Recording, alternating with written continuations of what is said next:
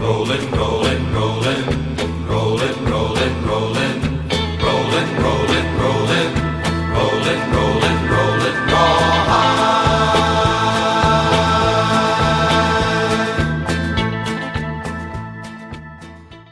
Olá pessoal, bem-vindos ao novo Rivalcast. Aqui quem fala é o The Crazy. É, hoje nós vamos falar de um assunto que mexe com a cabeça de todos vocês, que são os mortos-vivos que vocês tanto amam. Não, não vi ninguém go não gostando de, de zumbis até hoje. Opa! É esse é o assunto que a gente vai tratar hoje. Eu estou aqui com o Cass. Oi. Eu estou aqui com a Yuna. Oi. Eu estou aqui com o Ku. Oi. Eu estou aqui com o Seraldi. Oi. Eu estou aqui também com o Francisco, do perfil do Twitter é, Ataque Zumbi. Olá. O Francisco é o nosso convidado hoje. E é isso, pessoal. A gente vai falar sobre zumbis. É, Vamos iniciar as discussões aí com o Ku. O Ku é o nosso host hoje. Vai lá, Ku. Bom, pra gente começar a falar então de zumbi, nada mais justo que a gente começar com o conceito. Né? Afinal, o que é um zumbi? Uh, vamos deixar o negócio assim mais organizado, porque o negócio de zumbi é um negócio muito polêmico, né? Cada um diz que, ah, não, mas isso aí não é zumbi, isso aí não tá morto, isso aí não tá infectado, enfim. Vamos fazer assim, cada um, para começar, vai dar a sua definição. O que, que vocês acham que é um zumbi? Zumbi é a prova morta de que a vida após a morte. Bonito. Profundo. Zumbi, pra mim, sei lá, da forma mais simples possível. É alguém que morreu, mas continua vivo de alguma forma. Bom, zumbi, pra mim, também é uma forma de vida diferente aí, uma pessoa que morreu e que voltou à vida. Simples assim. Bom, pra mim é uma pessoa, um ser, alguma coisa que não tem controle sobre as suas ações. E eu vou com a maioria também, alguém que morreu e voltou. Bom, é, além desses conceitos aí de zumbi que o pessoal já falou, eu já enxergo ele de uma forma diferente, né? Analisando numa metáfora mais filosófica e tal. Uh, eu enxergo o zumbi como sendo, como o Ku falou, alguém que não tem controle sobre suas atitudes, que não tem controle sobre sua vontade e que não consegue sair do estado que ele tá pra, pra melhor. Assim, ele, ele tá inerte dentro de uma situação. Muito bem. Um zumbi, para mim, obrigatoriamente é algo que. Ou uma pessoa, um animal que morreu e retornou à vida. Tem também, não dá, eu não posso deixar de fora o conceito do zumbi, o, o haitiano, né? A pessoa não necessariamente morreu, ela só entrou em estado catatônico, quase morte, e é trazida de volta à vida pelo feiticeiro lá voodoo, né? Mas para mim, o zumbi real mesmo, ele obrigatoriamente tem que ter morrido para ser reanimado. E também concordo com o Seraldi. O zumbi também, na forma, se tu analisar a forma filosófica da coisa, ele é algo que não tem consciência, está inerte, nada melhor do que inerte, a palavra para definir. Ele não consegue sair daquele status catatônico ali, ele fica à mercê. E tem muita gente hoje que age como um zumbi, sem ter convicções próprias, sem ter uma, uma decisão mesmo sobre a sua vida. Bom, mas independente disso, o dicionário, né? Nada melhor do que dar um conceito pelo dicionário. O Aurélio tem uma definição bem grandinha, bem vasta do que é zumbi. Olha só. Fantasma que vagueia nas casas a horas mortas, segundo a superstição afro-brasileira. Indivíduo que só sai à noite. Lugar ermo do sertão. Nome que em Alagoas dão a alma de certos animais. E no voodoo antilhano, morto saído da tumba e que um feiticeiro põe a seu serviço. Então é, né, assim, ela foge um pouquinho, tem alguns significados a mais, mas basicamente é isso que a gente acredita. Vale lembrar, né, é legal dar essa, essa diferenciação que existem meio que dois tipos de zumbi, né, que é o zumbi que morreu, foi infectado por alguma coisa, e o zumbi haitiano, né, que o Francisco citou. Na, na minha opinião, assim, eu tenho três tipos de zumbis. O zumbi, o haitiano, aquele, a pessoa que é submetida, que é envenenada com aquela toxina que vai diminuir o, o metabolismo dela quase zero até que ela possa se passar como morta. Digamos assim, uma junta médica vai, não vai encontrar pulso, não vai encontrar respiração e ela está praticamente morta. Aí eles, ela é enterrada e o feiticeiro vai lá, sabe que aquela pessoa foi envenenada por ele, tira ela de lá, dá o antídoto. No que ele dá o antídoto, a pessoa já passou tanto tempo sem respirar, sem circular sangue, que ela volta, mas volta com algum dano cerebral permanente. E ele consegue sugestionar essa pessoa e botar ela a receber ordens simples, né? E a trabalhar para ele. Daí tem outros dois tipos, que seriam o infectado, que daí é, tanto pode ser infectado por vírus, uh, bactéria, todos, toda a sorte de, de opções de infecção que eu conheço, que é vírus, bactéria, parasita, radiação, toxina, isso para mim abarca toda, toda a história do infectado, com contágio ou sem contágio. E o, o outro ainda seria o zumbi que é o amaldiçoado, aquele que morre e por algum motivo, não necessariamente contágio, ele volta à vida também. E esse, esse normalmente não propaga a sua, a, a sua doença, né? Ele não passa adiante. Ele só fica, só é um morto que retorna à vida. Não necessariamente ele, ele não tem nenhuma lembrança. Às vezes esse, esse, esse morto-vivo ainda tem alguma coisa para fazer aqui. Ele volta com uma vingança, algo para fazer. Mas para mim seriam esses tipos, esses três tipos de zumbi que eu, que eu reconheço assim na literatura, no cinema, quadrinhos, é, seriam esses que eu consigo identificar. Lembrando que o Francisco é um fanático inveterado por zumbis, está participando aí do, do, do Rivalcast e vocês vão ouvir bastante ele falar. Se preparem. É, falando ainda do zumbi haitiano, né? Existe. Na cultura haitiana existe um caso é, que para os haitianos é um caso comprovado de uma pessoa que foi realmente transformada em zumbi ou submetida a, a, a agir como um zumbi, né? É, nos anos 80, foi um cara, de repente, apareceu numa cidade do Haiti dizendo que era uma pessoa que já tinha morrido há 20 anos atrás. Né? O nome dele era Clar, Clarvius Narcisse. Ele é considerado um caso é, verdadeiro de zumbificação, sem, sem contestações, inclusive é, foi é, investigado, ele foi questionado por inúmeras pessoas e eles comprovaram, né, concluíram que ele realmente pode ter se submetido é, a um ritual voodoo de zumbi. É, ele conta uma história de que ele não tinha morrido, mas que um Bocor, ou um Bocor, não sei exatamente pronunciar, mas que é um feiticeiro é, é, voodoo, é, tinha mandado alguém pegar a alma dele, né? E aí fizeram um feitiço, né? Em que ele ficou completamente paralisado, né? Parecendo morto. E para fazer essa paralisia, eles usam um veneno extraído de um peixe, né? Extraído do baiacu. E aí ele ficou completamente paralisado na cama, parecendo morto, né? Os batimentos cardíacos caem e a pessoa é considerada clinicamente morta né? E é, ele diz que sentiu tudo o que aconteceu enquanto é, ele estava sendo diagnosticado como morto, né? É, ele sentiu os médicos tentando reanimar ele, sentiu é, os médicos dizendo é, a hora da morte, dizendo, né, declarando a morte, colocando lençol por cima da cabeça dele, né? Ele estava consciente o tempo inteiro, mas ele estava completamente paralisado e não podia impedir aquela situação, né? Depois dessa morte falsa, né, ele foi usado como escravo num canavial, até que um dia ele conseguiu fugir. E aí, assim, é, para comprovar que aquele homem era realmente o Cláudio Narcisse, né, ele foi interrogado por um psiquiatra e o cara fez várias perguntas íntimas para ele que só uma pessoa muito próxima, muito íntima do próprio Clavius ia acertar. E ele respondeu todas com a é, perfeita segurança, como se ele próprio fosse Clavos Narcisse, e ninguém contesta esse caso até hoje no Haiti. Ele é como se fosse a prova viva né, da, do ritual e da veracidade desses rituais. É muito bizarro. Totalmente é. bizarro.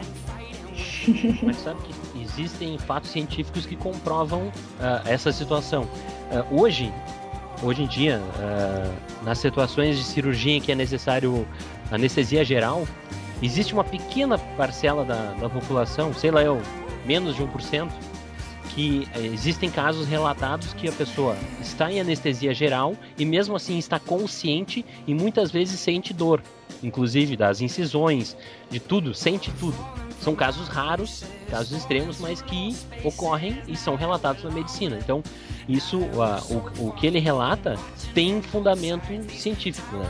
Isso pode realmente vir a acontecer. Tem um filme que, inclusive, que mostra isso. Ele, ele vai para uma cirurgia e dão, a, dão anestesia nele e ele tá consciente de tudo e acaba descobrindo um monte de coisa e estão querendo matar ele no fim. Uma história Caramba. bem completa. E na verdade foi tudo armado por uma, uma namorada dele que queria dinheiro dele, umas coisas assim. Justamente um- uma das características do filme é, é o que isso que acontece. Ele toma anestesia, na anestesia, mas tá consciente de tudo que acontece em volta dele. É, inclusive isso assim, do cara tomar anestesia, tá consciente de tudo, é um. dá pra dizer que até é um conceito meio diferente de zumbificação, né? Porque você continua consciente e tal, mas você não tem controle sobre o teu corpo. Uhum. E assim, na maioria das vezes dos casos que a gente conhece assim de conceitos e tudo mais, zumbi, ah, a pessoa também ela não tem ah, controle da mente, assim, ela não tem consciência de nada. Então é, é- é um, é um conceito meio diferente, assim, interessante pra caramba e, e é um pouco diferente do que o que a gente tá acostumado a ver por aí também. Sim. O que a gente tem de mais usual. de- Sim. O mais usual do zumbi é que o, corpo segue funcionando e a mente é destruída, né? Exatamente, é, ele continua ali com, a- com as, com as funções vitais mínimas, né? No caso, sei lá, reprodução celular em, em nível baixíssimo, tudo mais. As funções fisiológicas funcionando também ali no nível mínimo e mas a consciência ele, ele, ele não tem alguma, assim, não tem nenhuma mais. Só pra complementar aí que a gente tava falando, o nome do filme é Awake, A Vida por um Fio. É o Hayden Christensen, é o cara que faz o Anakin Skywalker Cara, esse, esse filme passa direto na TV a cabo, assim, é às vezes passa três, quatro vezes por semana esse E filme. eu vou te dizer assim, ó, recomendo, porque o filme é de suspense muito bom. Ele não tem muita ação, mas é de um, de um suspense que te prende do começo ao fim. Então, já que ele não tem muita ação, fãs de Resident Evil 4 e 5 não vão gostar muito. Né? Tem zumbi ainda. É engraçado, o pessoal fala, fala que quer que a Capcom traga zumbis de volta. Só que vai lá e jogam Resident Evil 4, Resident Evil 5, tudo batendo palma. Yeah, Capcom, Capcom, Capcom. Dá uma raiva disso. Aliás, tem um, um- um problema maior nisso tudo, é porque o Revelations está para ser lançado aí, o pessoal não tem um, a galerinha dando desculpinha que não vai jogar porque não tem zumbi. Ah, vai te catar. Tá, bom, aproveitar que a gente tava falando aí de conceito de zumbi e tudo mais, tem um outro conceito, assim, que difere bastante de tudo, que foi o conceito que eu falei, que eu comentei no começo do, do Reviewcast, que é o, o zumbi dentro da filosofia, né? Existe um conceito, uma teoria dentro da filosofia da mente, né? A filosofia que estuda a mente e tal, é, é uma coisa muito parecida com a psicologia, mas ela estuda a mente de uma forma mais, menos clínica, vamos dizer assim. Que é, um, é o conceito o, nome do conceito é zumbi filosófico. O zumbi filosófico, né, que é o, é o campo da filosofia que estuda a mente, ah, examina a associação entre o pensamento consciente e o mundo físico. O zumbi filosófico é uma pessoa qualquer, uma pessoa hipotética, que não tem consciência plena, é, mas tem a biologia e o comportamento de um ser humano normal. Então, até essa parte assim é muito próximo ao que a gente está acostumado a ver dos zumbis, de jogos, filmes, em sua maioria. Mas em resumo, assim, ah, ele traz um pouco mais para a parte da realidade, porque o zum- esse zumbi filosófico ele pode ser uma pessoa que está ao nosso lado. Ah, o zumbi filosófico é uma pessoa que não consegue ter uma opinião fundamentada, não consegue interpretar fatos que acontecem à sua volta e muito menos entender o que está acontecendo. Ele nada mais é do que um produto do meio, né? Do, do meio em que vive. Ele ele não, ele não assimila nada de novo, apenas o que ele enxerga, assim, o que é levado até ele pelos meios de comunicação em massa e tudo mais, ah, e não consegue ver além do que está diante dos olhos. Justamente por isso ele não tem a capacidade de mudar o meio em que ele vive, de melhorar. Ele está sempre sujeito apenas ao que é levado a ele, ao que está ao alcance dos olhos dele. Dá para dizer assim que é, é uma coisa que hoje em dia está se tornando muito comum na, na nossa sociedade, assim, por conta até da, da, da sucatização da educação e tudo mais, que antigamente não ensinava apenas ali o beabá, ensinava também, de certa forma, a- as pessoas a pensarem, e hoje em dia não ensina mais, aliás, hoje em dia não ensina mais nem o beabá, né? Então, cada vez mais, assim, a gente pode dizer que a nossa sociedade está sendo inundada, né, por, pelo, por, por, por esse, essa forma de zumbi, né?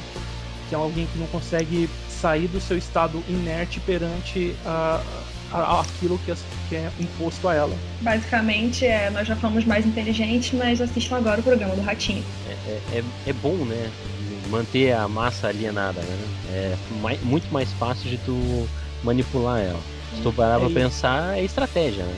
É um conceito interessante. Eu não, não conhecia essa parte do que existia um, um estudo, existia um, um sujeito, um zumbi filosófico, que era estudado nessa parte da, da filosofia. Muito legal. Eu, eu sempre tive como reflexão e assistindo alguns documentários sobre os zumbis, que eles sempre falavam assim, tá, mas da onde surgiu a ideia do zumbi, porque o zumbi ele não é um, não é um personagem como tu conhece outros personagens de terror, o assassino, uh, o maníaco, o louco, o monstro, o golem de carne que nem o Frankenstein, ele não é um não é um vampiro, sabe? Ele não é um, um, personagem que ataca sozinho. Não, ele tá ele, os ataques deles, os ataques zumbi, são normalmente feitos em horda, né? É justamente o medo da sociedade, desde que ela se estabeleceu em cidades e fortificações e começou a ser mais sedentária, é que houve esse tipo de essa crescente de medo da horda bárbara, né? Da horda sem escrúpulos, da horda que vai lá e arrasa com tudo só com a força bruta. O zumbi é tipo isso, né? Ele não tem mente, ele não tem, ele não planeja nada, ele, não, ele só avança. Ele tem aquele instinto básico de sobrevivência dele que é se, que é se alimentar. Então ele vai até não, não restar mais nada. Ou dele, ou da fonte de alimento dele, que somos nós, né? Então acho que é daí que vem um pouco desse medo do, da sociedade e do zumbi. O que que fomenta essa toda essa história dos zumbis na tanto na literatura quanto cinema, na cultura em geral, né? É isso que o Francisco falou aí do, do, do zumbi atacar em horda, tal, diferente de outras figuras que a gente tem Uh, no, no, terror aí, como vampiro, como monstros, enfim, como uma série de outras figuras clássicas aí, uh, vem muito de um, de um, Acho que tem uma ligação muito legal assim com, com até um estudo que saiu, se não me engano, foi semana passada, essa semana, não sei, que comprovou que assim, que o ser humano, quando ele está em grupo, ele é mais burro, literalmente mais burro. A uhum. capacidade de intele intelectual dele é reduzida justamente por ele ter alguém ao seu lado em quem ele pode apoiar, como ele, em quem ele pode usar um, como apoio, assim. Então, o, o, o, isso pode ser transportado muito bem para o zumbi. Uh, o zumbi, a maioria dos filmes, dos jogos e tudo, é uma criatura burra. Como o Francisco falou, sempre atacando em hordas. Os outros monstros não. Os outros monstros, os outros não monstros necessariamente, mas as, as outras figuras de filmes de terror e tudo mais, uh, geralmente eles têm um, um, um modus operandi que requer algum, algum intelecto, alguma coisa assim. Uma sofisticação, então, né? Exatamente. Então tem essa diferença e é muito, com, muito comparado com o nosso comportamento. Foi assim, é um, é um estudo feito sério, por, se não me engano, por, por, uma, por uma universidade inglesa, que o ser humano, quando está em grupo de três ou mais pessoas, ele se torna mais burro, mais preguiçoso e do que quando ele está sozinho. Quando ele está sozinho e está numa situação X, ele se vira para de alguma forma, pelo menos amenizar aquilo. Quando ele está em grupo, ele tem a muleta da pessoa que está do lado que pode ajudar de alguma forma. Tanto que tem vários, vários campos do conhecimento humano que eles estudam isso, né? O comportamento do homem em grandes grupos. Tanto é metrô, qualquer concentração humana grande, né? É metrô, é estádio de futebol, manifestações públicas. Tem toda uma parte, todo um estudo de como tu deve lidar com essas grandes massas de pessoas, né? Como tu precisa dispersar eles, como tu deve lidar com esse grande, grande contingente de pessoas, né? E, e se tu analisar, é, assim como tu falou, complementando, uh, o próprio medo, o próprio medo que está arraigado na sociedade do zumbi, seria um medo delas mesmas, né? Uh, um medo da sociedade da, de um grande grupo de pessoas, né? Que, ou até delas mesmas, né? Que estão um, se colocam um contra as outras, né? Fica aquela aquele jogo. Vamos dizer assim, grandes multidões tendem a ser selvagens. Uhum. Uh, você não vê uma guerra de uma pessoa contra outra, por exemplo, Obama contra o Bin Laden. Não, você vê uma guerra de exércitos, onde a, a, o instinto selvagem é muito maior do que quando se trata de indivíduos sozinhos.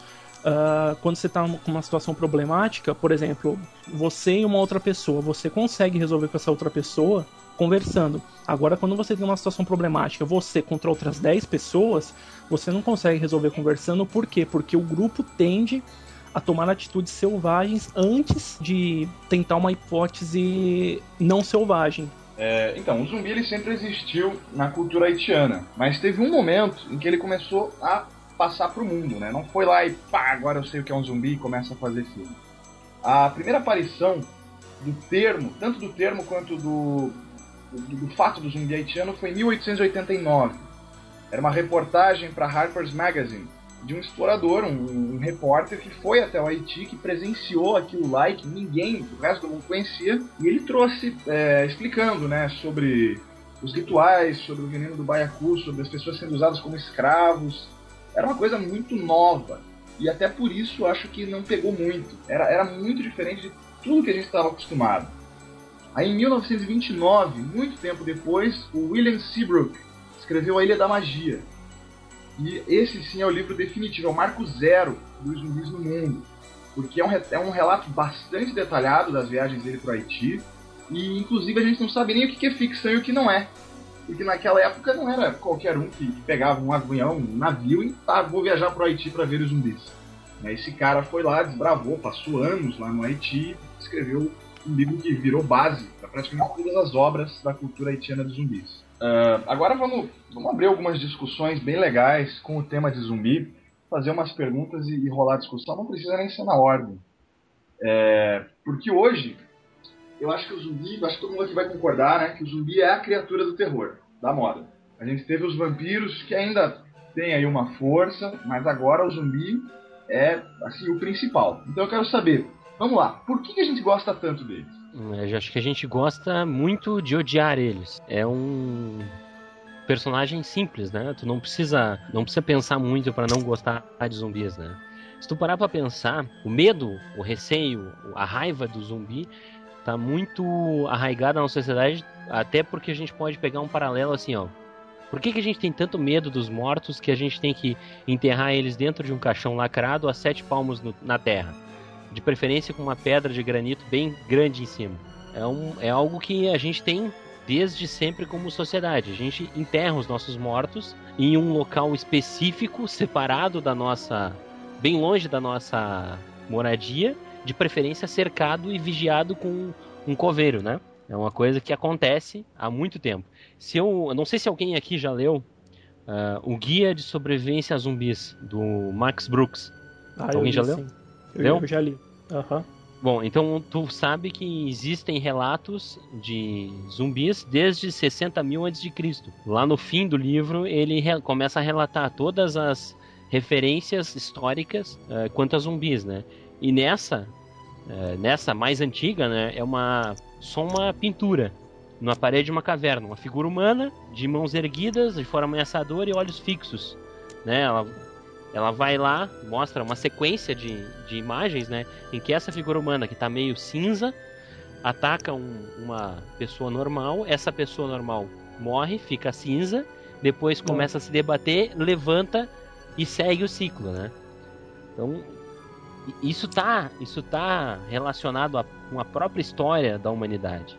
O medo dos mortos, o medo de que eles retornem, o medo que eles precisem consumir a nossa vida para que retornem a vida deles. Né? Eu acho que isso tá bem, tá bem arraigado. E essa é a história do, do, do que foi trazido lá no País dos que Voltam, na reportagem e no livro, foi mais um catalisador que veio se desenvolvendo ao longo desses anos todos, muitas contribuições, contribuições inclusive de peso, como o próprio Romero, que ele fez uma revolução nos filmes de zumbi, e agora culminou nessa popularidade, que todo mundo ama odiar os zumbis. É, é, é legal, né? Porque essa proximidade da, do ser humano que torna o zumbi uma criatura tão fascinante. Porque você não vê as pessoas, sei lá, com medo ou fascinados com, ah, meu Deus, um apocalipse de múmias ou de lobisomens. o zumbi é uma coisa mais especial, a gente tem uma relação de proximidade muito maior. É o, assim, uma coisa também que eu acho que faz o zumbi tá tão em moda atualmente é a questão da proximidade com a realidade, porque geral, a gente tá muito na moda essa coisa de, ah, o mundo vai acabar com uma epidemia, Justamente. ou vai surgir uma doença que vai infectar todo mundo e Geralmente as histórias de zumbi estão atreladas a uma infecção ou uma doença que é passada por mordida, ou é passada pelo ar, ou etc. Então, eu acho que essa proximidade com a realidade faz a gente parar pra pensar, cara, será que isso realmente pode acontecer um dia? É, será que uma doença, um, um, um, uma doença altamente contagiosa pode transformar uma, pessoas em zumbis e isso vai se espalhar pelo mundo e a gente vai viver, tipo, The Walking Dead em, em tendas no meio da floresta isolados dos zumbis, assim. Eu acho que é justamente essa, essa é, o que dá a popularidade, a proximidade com a realidade. Muito válido. É isso, isso da proximidade com a realidade, eu diria mais. Eu diria que até a proximidade com a gente, assim.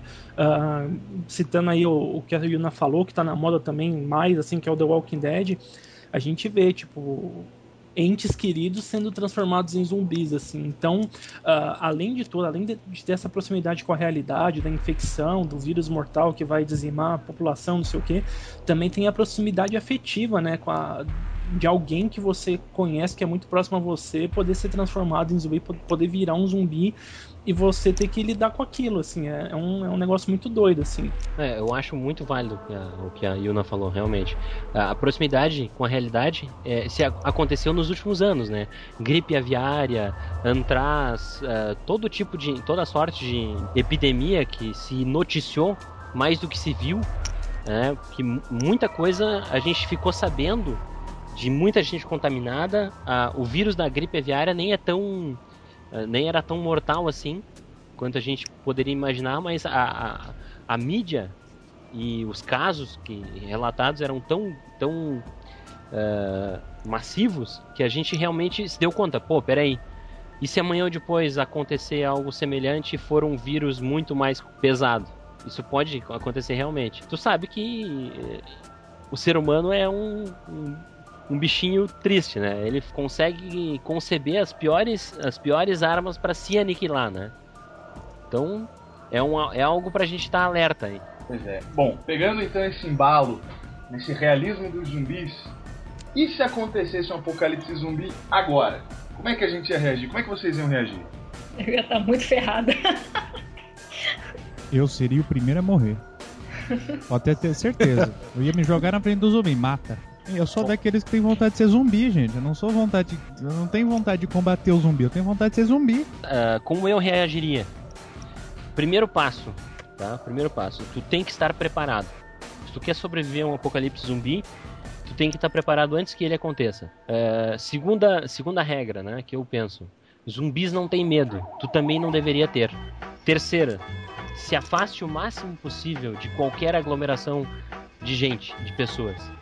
O problema, o problema do, do, apocalipse zumbi não é pura e simplesmente o zumbi, mas o pânico generalizado que isso vai gerar e daí já começa pessoas disputando recursos, uh, uma atropelando a outra para fugir. Isso é complicado. Então, o, no caso de um ataque zumbi, eles são só parte do problema.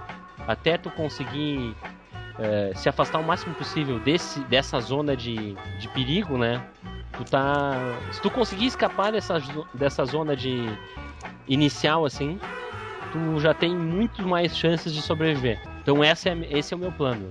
É, tá aqui o ataque zumbi, primeiro passo é me afastar o máximo possível da, da aglomeração urbana ir para o mais longe possível. De preferência onde não tenha nada por perto, nem energia elétrica. Porque onde tiver qualquer comodidade, tu vai ter pessoas. E pessoas são vetores da doença. Cara, eu acho que nem adiantaria eu montar um plano, porque na hora eu ia jogar tudo pro alto e sair correndo.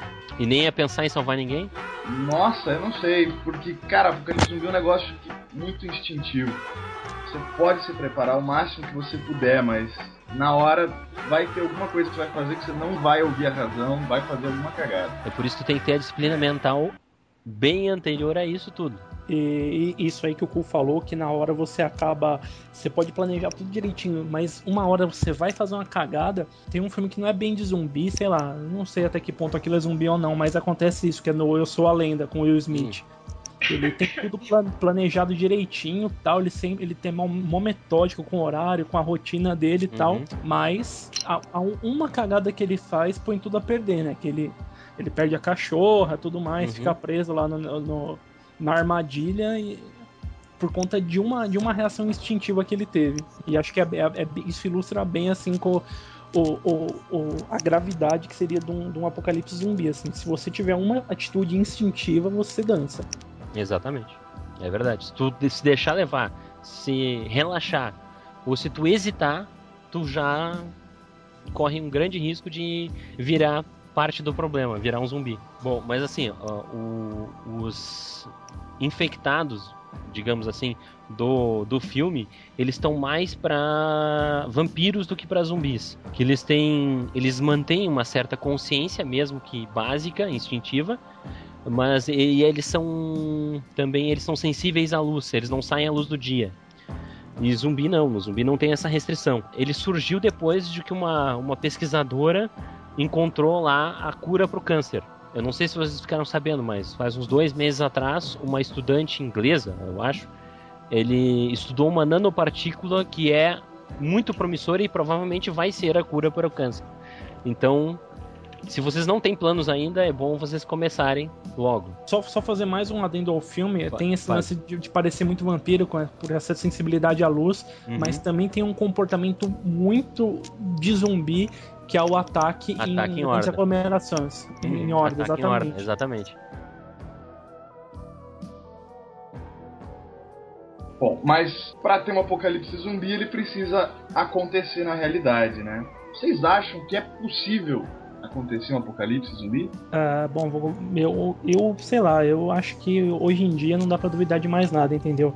Tem esse lance aí de, puta, ficar criando super vírus, super bactérias tal, toda hora tem, tem, tem, uma, tem uma coisa nova aparecendo e vai chegar uma hora que alguma coisa vai ser criada e não vai conseguir ser, ser controlada e vai acabar pegando o risco de, de acabar tendo uma, uma proporção global e acontecer mesmo um apocalipse zumbi, eu acho que existe justamente por isso, porque cada minuto que passa, cada minuto não exagerei, mas cada ano que passa ah, descobre uma nova coisa, um, um- um novo vírus, uma nova partícula, um novo, uma, uma nova bactéria mais poderosa que as anteriores e mais resistente a, a todo e qualquer tipo de, de imunização ou de contramedida. Então, não sei, eu, não- eu não duvido que aconteça não. Eu vou ser a única que vai dizer que, não, que acha impossível. Impossível. Eu acho impossível, ou muito pouco provável. Eu vou aceitar o teu muito pouco provável. Eu acho muito pouco provável por uma série de motivos, assim. Eu acho que eu sou mais cética por eu trabalhar com ciência e tal. Assim, muitas coisas, precisa de muitas, muitos fatores para que um apocalipse zumbi dê certo.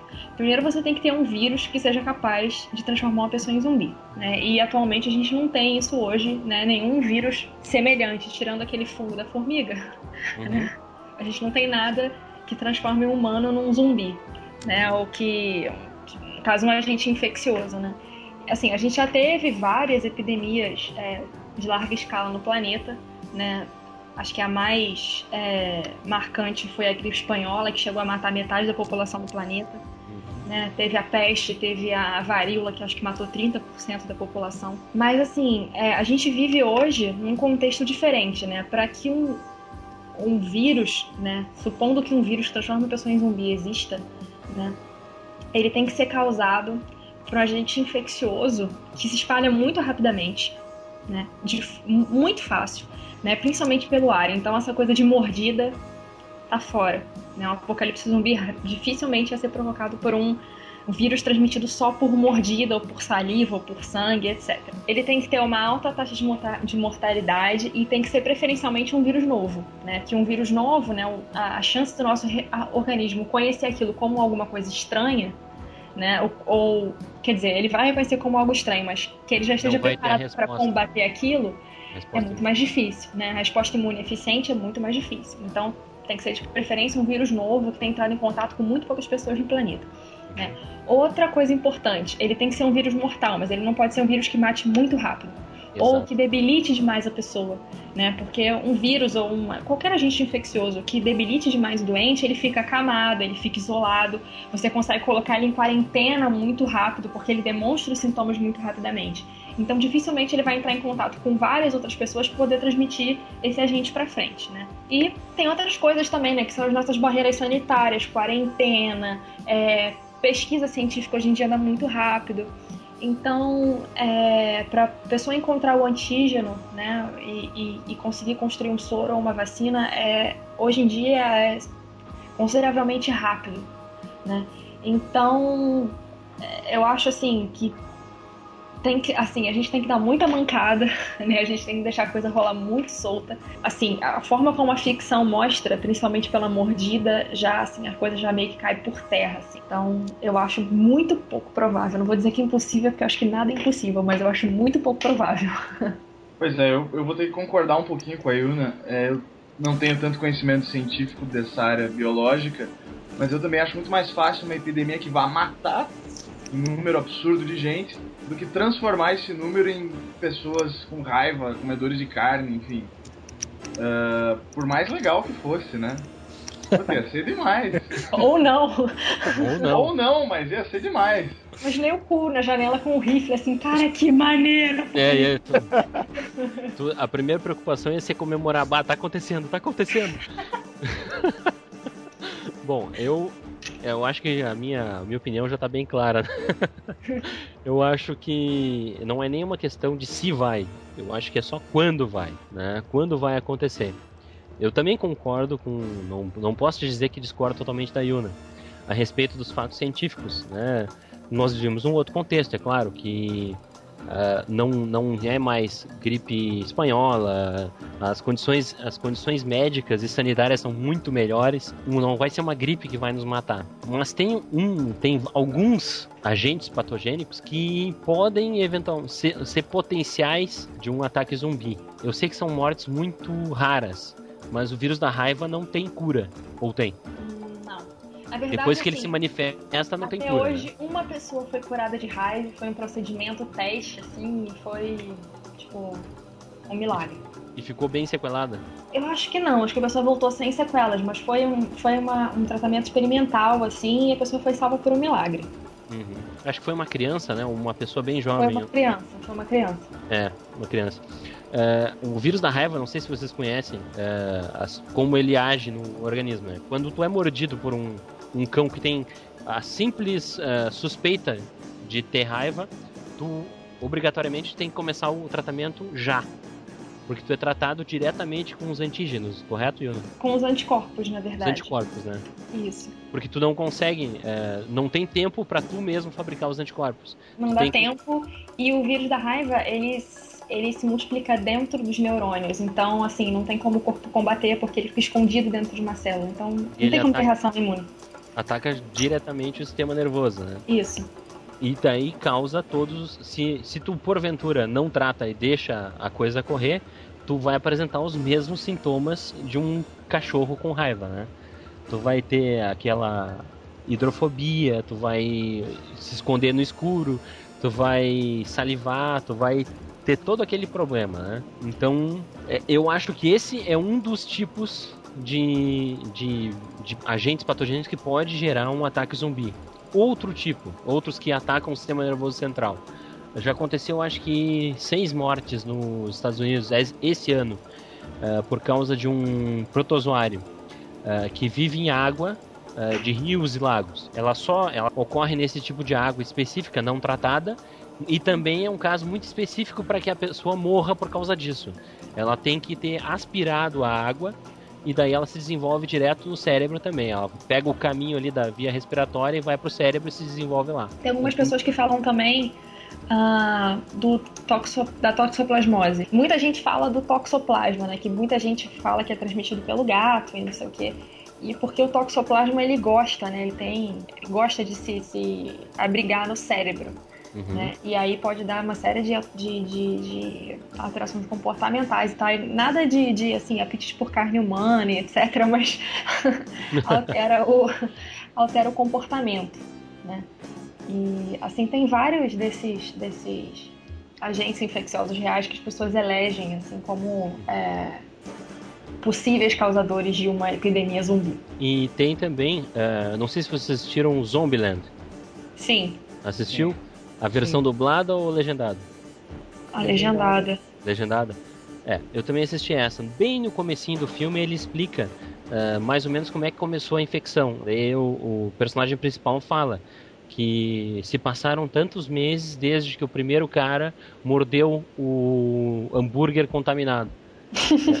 É, é, e, seria, e seria nesse caso a doença da vaca louca, né? Que é causada por aqueles prions, né? Aquela coisa que não são nem bactérias nem vírus, é uma coisa menor ainda. É um segmento de proteína. É uma coisa que não se tinha ideia que existia, há poucos anos é que se descobriu. E é a, a encefalopatia espongiforme dos bovinos, né? É a doença, a- o nome correto. E tem a encefalopatia espongiforme humana, que é a Isso. doença de Creutzfeldt-Jakob, correto? Ela é muito Uma das rara poucas pessoas conseguem falar esse nome direito, mas parabéns. Ninguém consegue falar isso direito. É, eu sou, eu estudo mesmo isso. Né? Bom, é, é bem, é bem rara de ocorrer, mas seria uma das outras opções, digamos assim, dentre as várias, seria uma dessas opções é, a, é essa doença, né? É, e no, assim, a diferença é que assim, no homem, a, a doença espongiforme, né, a cefalopatia espongiforme, né, o mal da vaca louca no homem, digamos assim, né, causada pelo prion e tal, ela é um pouco diferente. Na vaca tem aquela coisa da- do comportamento ficar alterado e tal. No Sim, homem já é meio que uma degradação mental mesmo. A pessoa vira Debilita. um vegetal até que ela morre mesmo, assim. O nome da espongiforme é tolo, o cérebro É, da pessoa vira uma esponja. Vira uma Todo esponja, cheia furadinho. de mesmo. Né?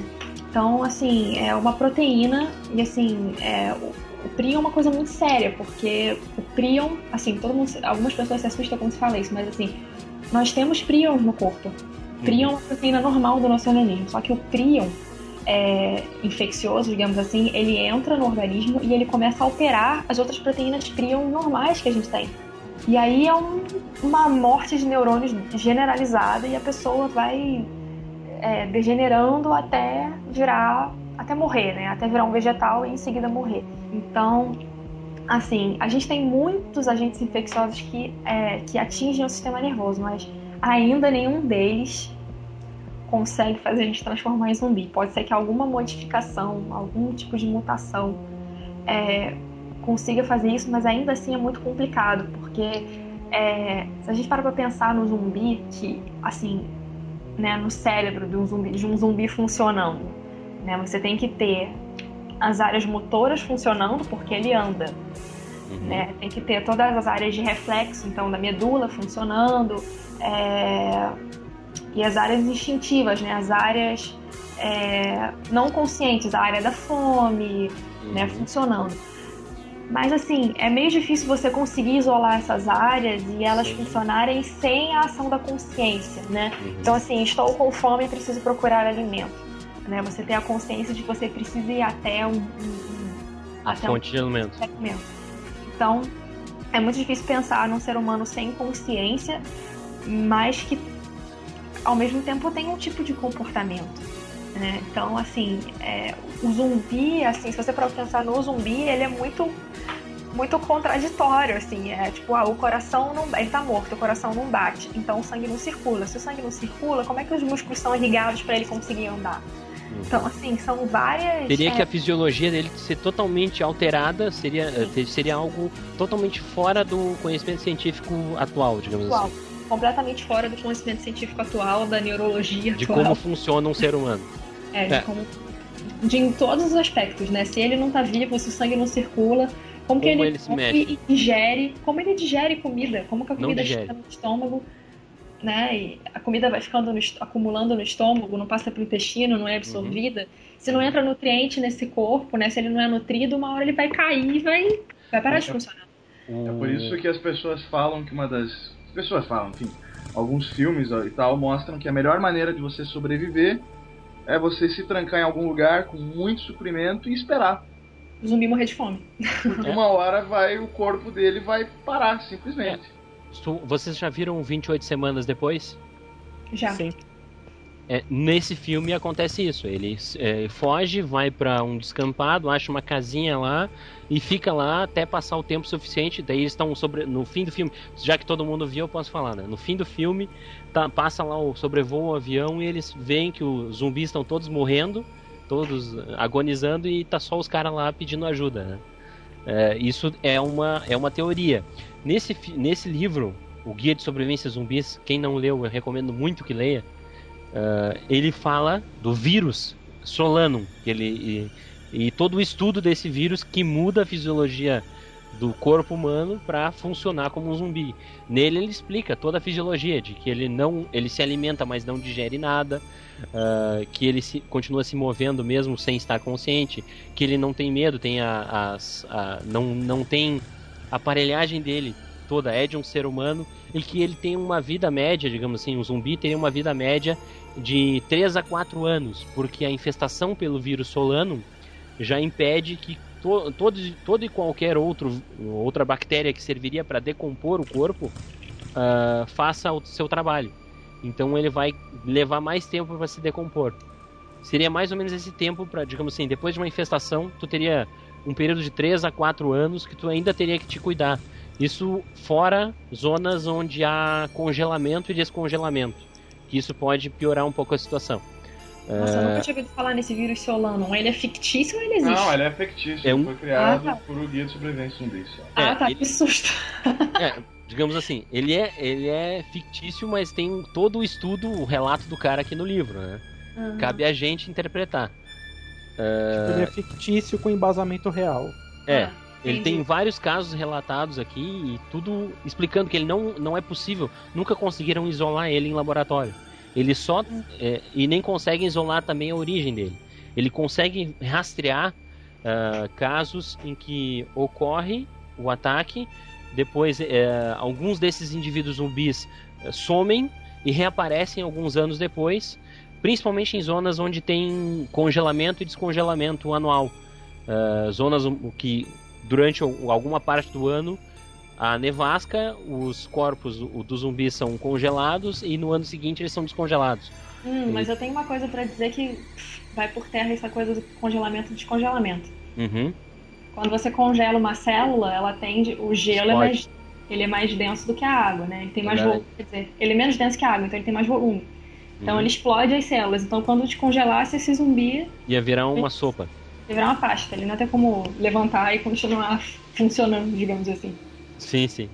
Bom, estou só relatando que eu, eu- uma das coisas que eu vi no livro, não sei que estado, ah, se foi congelamento total, parcial, não sei. Uhum. né?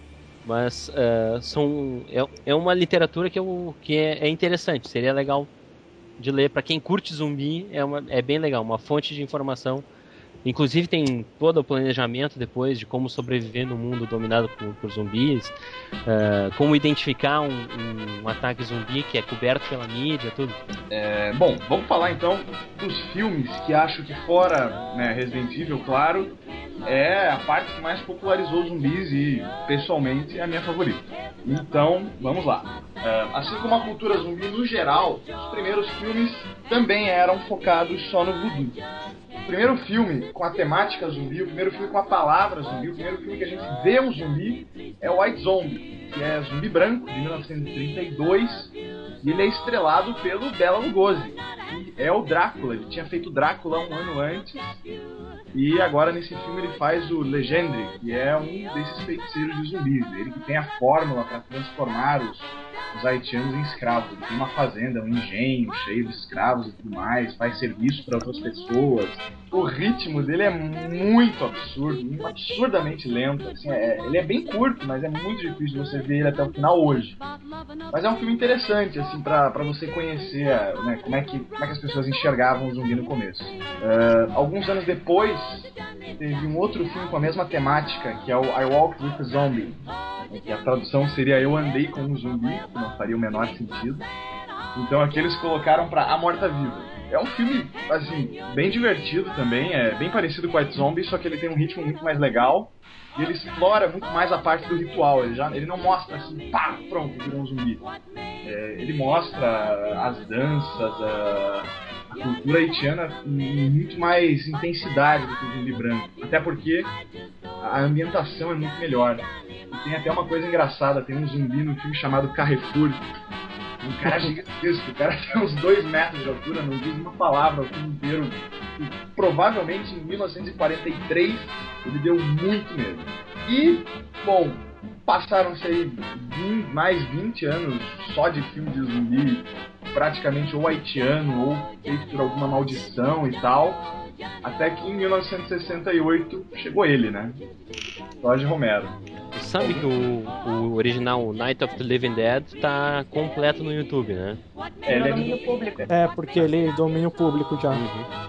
É, e é engraçado essa história do domínio público porque é, tem uma cópia do filme em que os créditos não constam os direitos autorais.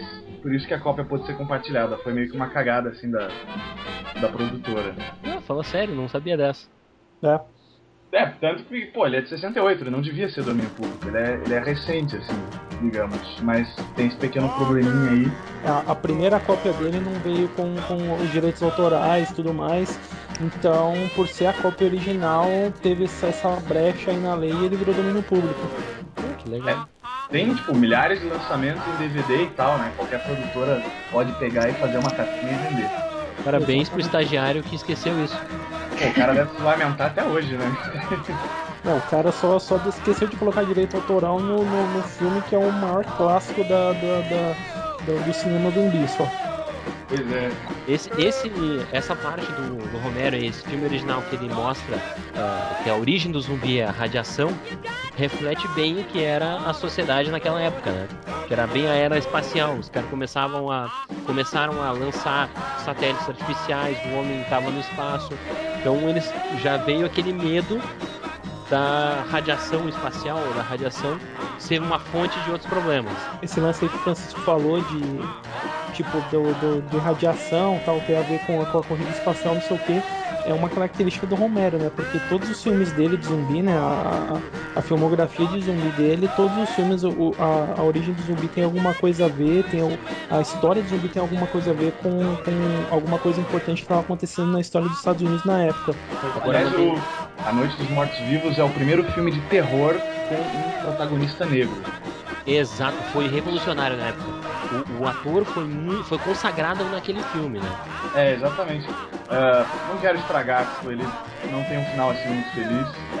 Pô, é um filme de 68 que todo mundo tinha que ter visto, vai. Tá, o, é verdade. o personagem não tem um final muito feliz, mas mesmo assim é, foi uma coisa revolucionária. Você vê um negro, um negro liderando um grupo naquela época. É, é, mais, é mais um aspecto social que o Romero aborda no, no filme, assim, porque ah, em 68 ali foi um, um dos pontos altos do, do, do- do racismo contra negros nos Estados Unidos, né? E, e ele usou o filme, assim, até com uma certa forma de, de, sei lá, de tentar conscientizar as pessoas que o negro não, não era uma pessoa inferior, pelo contrário. Tinha tanto, tem tanta capacidade Tanto potencial quanto, quanto tanto potencial quanto os brancos. tapa na cara da sociedade. Por falar Pois em é, mas- potencial, vocês sabem como é que o Romero fez esse filme? Como que ele se virou pra fazer esse filme? Primeiro que ele fez com uma produtora independente. Segundo que ele juntou a grana fazendo, dirigindo comerciais. E ele conseguiu juntar 100 mil dólares. Bah. E aí ele investiu isso numa produtora independente pra conseguir fazer A Noite dos Mortos Vivos. Agora você imagina hoje em dia se alguém consegue fazer um filme bom. Bem, bom não, né? Fazer o filme com 100 mil dólares. É, um clássico que vai servir como, como uma referência para muitos anos. They are É. coming to get you, Barbara. Barbara. É um clássico, um clássico. Eu, eu vejo sempre que eu tenho uma chance. Ele tem várias, várias, várias, várias versões diferentes. Tem versão colorizada digitalmente, tem remake, tem versão com cenas adicionais. Mas olha, nenhuma supera original. Uhum, a original, muito foda. Bom, 1978, 10 anos depois do primeiro filme, Jorge Romero fez uma continuação com Noite dos Mortos Vivos. E se o negócio já tava bom, foi ainda melhor, né? Que é o Despertar dos Mortos, o Dawn of the Dead, que é aquele famoso filme que se passa num shopping, né? Nossa, que é um filme foda, assim, puta. É um filme sensacional. É o meu favorito, assim, da, de toda a obra do Romero. É, pra mim também é o, me- é o melhor de todos. Falam que esse, esse segundo filme, ah, o Romero faz uma crítica ao consumismo. E é por isso que o Que se passa no shopping. se passa no exatamente. shopping. Né? Exatamente. Também, assim, abordando o, o, o, o- que a sociedade americana vivia na época. A gente teve aí o primeiro filme que, vivia, que foi um dos ápices do, do preconceito contra negros e também com pano de fundo a corrida espacial. E em 78 foi o boom da. foi um dos, dos booms da economia americana, onde o, o consumismo dos Estados Unidos, da população, foi. cresceu assim num- numa, numa proporção muito grande. Então, também usando isso como, como pano de fundo aí pro filme, ele justamente ele pegou o shopping para fazer essa crítica ao consumismo americano e mais uma vez ele dá um tapa na cara da sociedade. Alguém viu o É. remake de 2004? Eu adoro. Eu- Eu Cara, eu amo. tão bom. É bem bom. legal, é bem legal. É um dos Eu melhores remakes que eu já vi. O remake de a 2004. abertura É o Exato. remake. É, de 2004.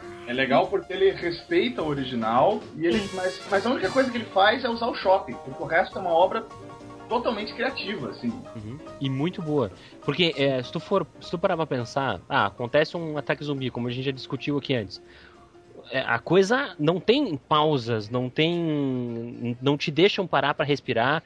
É, é justamente como acontece ali. O zumbi tá na tua casa, o zumbi ataca o teu marido, já, já o teu marido é transformado, o marido já vai te atacar e assim vai, tu tem que salvar, se correr pela tua vida. Né? Então é bem justamente isso, isso eu achei muito bom que ele o, o, o zumbi, o ritmo que é imposto ali é bem como eu imagino que isso aconteceria na realidade. Outra coisa é, muito maneira da abertura é a música do Johnny Cash que, que o Zack Snyder usou, que é aquela The Man Comes Around. Puta, é sensacional. Que fala do fim do mundo, assim, tipo, o cara fala do fim do mundo na música e é muito Exato. maneira. Muito perfeita aquela música na abertura. Casou muito bem. Muito e o, o Despertar dos Mortos original também tem um marco muito grande que é o Tom Savini, que é o maquiador, né? Que é um, é um cara, assim, ele tem um rosto bem, bem reconhecível, assim, uma uhum. bem reconhecível. E ele é o responsável por, assim, por, por, popularizar os efeitos dos zumbis. Ele que faz aqueles desmembramentos malucos dos zumbis é. pegando o estômago do corpo dos outros caras. Uhum. E, e, é legal porque ele tirou isso da experiência de guerra dele, porque ele serviu no Vietnã uh, e voltou completamente traumatizado, mas ele também voltou completamente empolgado em reproduzir algumas coisas, né, e deixar os filmes de terror mais realistas. O Tom Savini é aquele que participa do filme, faz o, os efeitos especiais e acaba sempre desmembrado, né? Ele... É, no filme ele é um motoqueiro maluco. É, ele participou, ele participou também de um Drink no Inferno, se não me engano. Inferno é, também participa.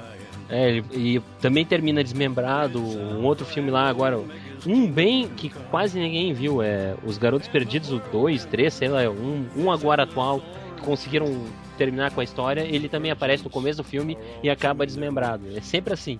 Ele participa do filme, faz os efeitos especiais e acaba desmembrado. é legal porque ele também ele dirigiu é, um filme na carreira dele que foi o remake do Noite dos Mortos Vivos em 1990, 1991, que, cara, é um filme bem legal, assim, é quase cena a cena do clássico de 68, mas é, claro, com cores e tudo mais, tem umas coisas diferentes, e além do personagem negro, a mulher, a Bárbara, ela não é uma é mulher igual no primeiro filme, né? Não, ela é, uma, não mulher... é uma vítima, né? É, ela não fica o tempo inteiro daquele jeito catatônico dela, ai meu Deus, o que está acontecendo, ai que medo. Ela é uma mulher ativa, ela é uma heroína. Quase uma, uma Sarah Connor, assim. Aquela, é, eu ia dizer, uma, bem próxima da Sarah Connor. Tem até uma parte lá que ela. Um zumbi aparece na janela e todo mundo tá com medo. Ah, isso aqui é uma pessoa, não é uma pessoa. Ela vai lá e dá dois tiros, vai dar um tiro no peito. Ó, oh, tá vendo? Ele continua vindo. Dá outro tiro no peito, tá vendo? Ele continua vindo. Isso não é uma pessoa. E pum, dá um tiro na cabeça. Isso é, um, isso é outra coisa, né? É perigoso. Então vamos reagir desse jeito. É muito bom esse filme. Muito bom mesmo. Bom, terceiro filme então do Jorge Romero, 1985, Dia dos Mortos. Mais um clássico, né? Esse cara coleciona clássicos. Pois é, um atrás do outro. E esse é legal porque também tem a história da crítica social é, e, e, consegue também ser um baita filme de zumbi. É legal porque ele se passa em uma época meio uh, aquilo que a gente estava discutindo, a fase posterior do apocalipse. O apocalipse já aconteceu, as cidades já estão desertas, tem alguns focos de sobrevivência, tem alguns bunkers militares e tal, inclusive é num deles que se passa o filme. E daí nessa parte que tem o uh, cientista, né, que está lá estudando zumbis e quer trazer eles de volta para o convívio humano, mostrar que eles estão, eles podem aprender de novo a agir como pessoas normais. Daí tem o, o, o zumbi também que ficou, que entrou para a história, né, como o zumbi esperto é o Bub é o Buzz. Ele, é, é um, é, também se consagrou aquele personagem, né? Que ele vai se afeiçoando ao, ao cientista, que ele começa a tentar comer com garfo e faca, manusear um ah, telefone. Bate continência. Bate continência. É, e a crítica social, é, uma das críticas sociais desse filme é sobre a convivência, né? Que o grande problema do apocalipse zumbi é que as pessoas não conseguem se entender entre si.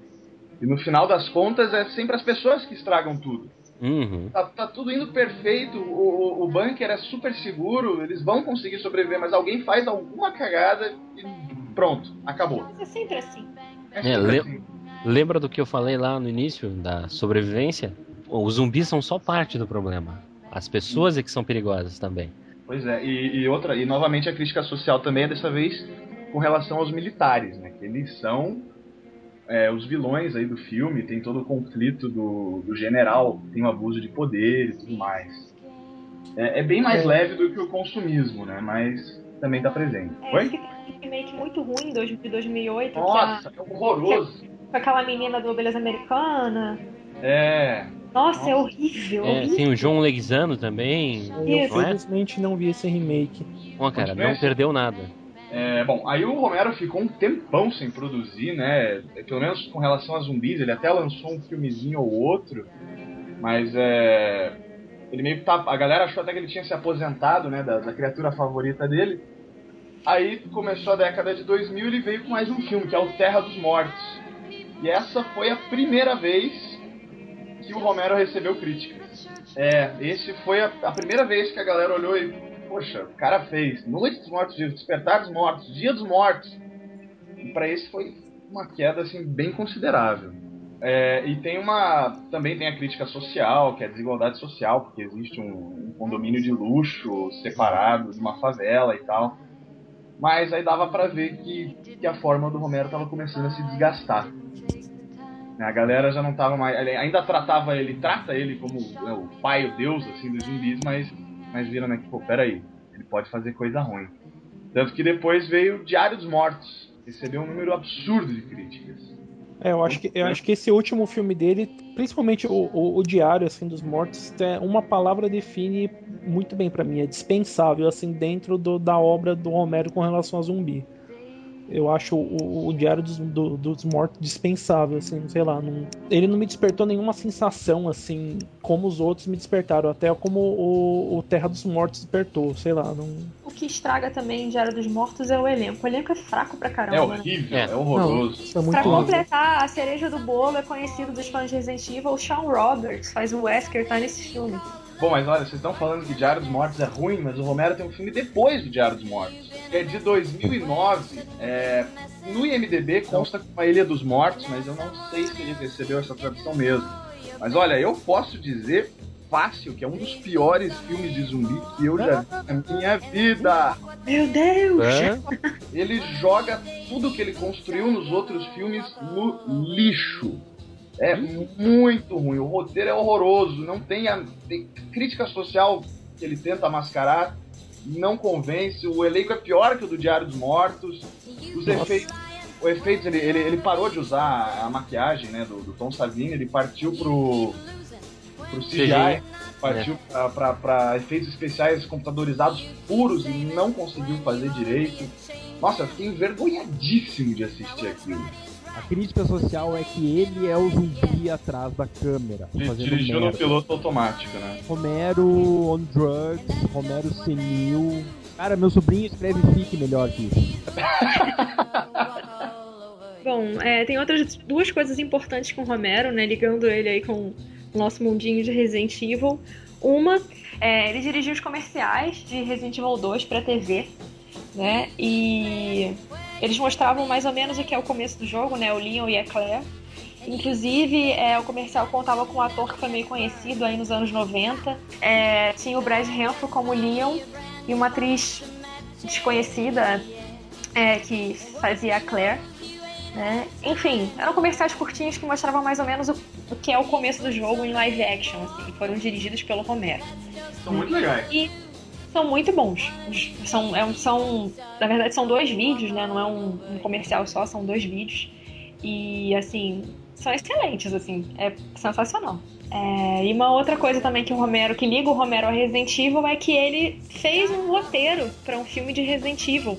O roteiro foi recusado, obviamente. Hoje o roteirista é o Paul Anderson, né? Eu não sei se isso é muito triste ou se isso é lamentável, mas é, a gente né, perdeu a oportunidade de ter um cara como Romero fazendo os filmes de Resident Evil. a- a- assim, não sei dizer, mas assim, pelo roteiro que ele escreveu, um, um- um- um- roteiro bem fiel, que é o que os, os- os fãs mais reclamam, assim, né? Um roteiro bem fidelizado com o, com o primeiro jogo da série, com algumas mudanças meio estranhas, tipo o Chris meio índio, coisas assim, um caso amoroso entre a Jill e o Chris e tal.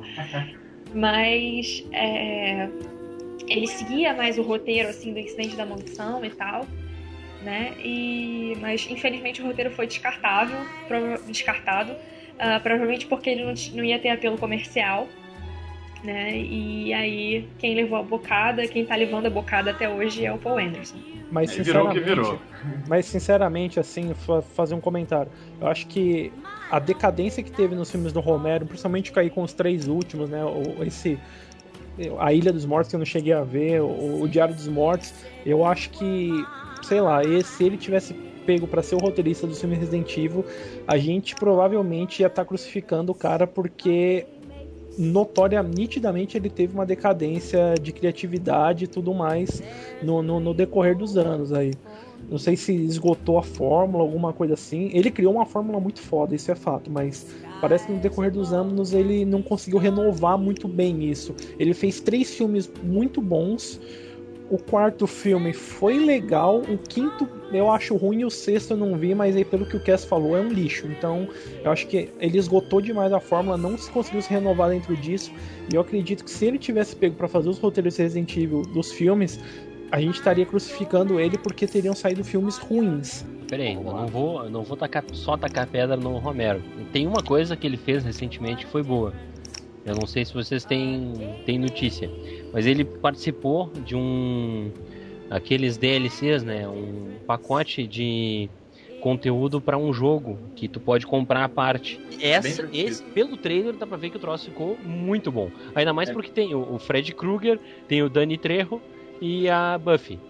Né? Ele Todos participou participam. da produção do trailer ou da produção do, do, do conteúdo? Ele fez, do- ele, Ele faz um engano, Ele fez, personagem. o roteiro, ele fez o roteiro dessa DLC, se não me engano.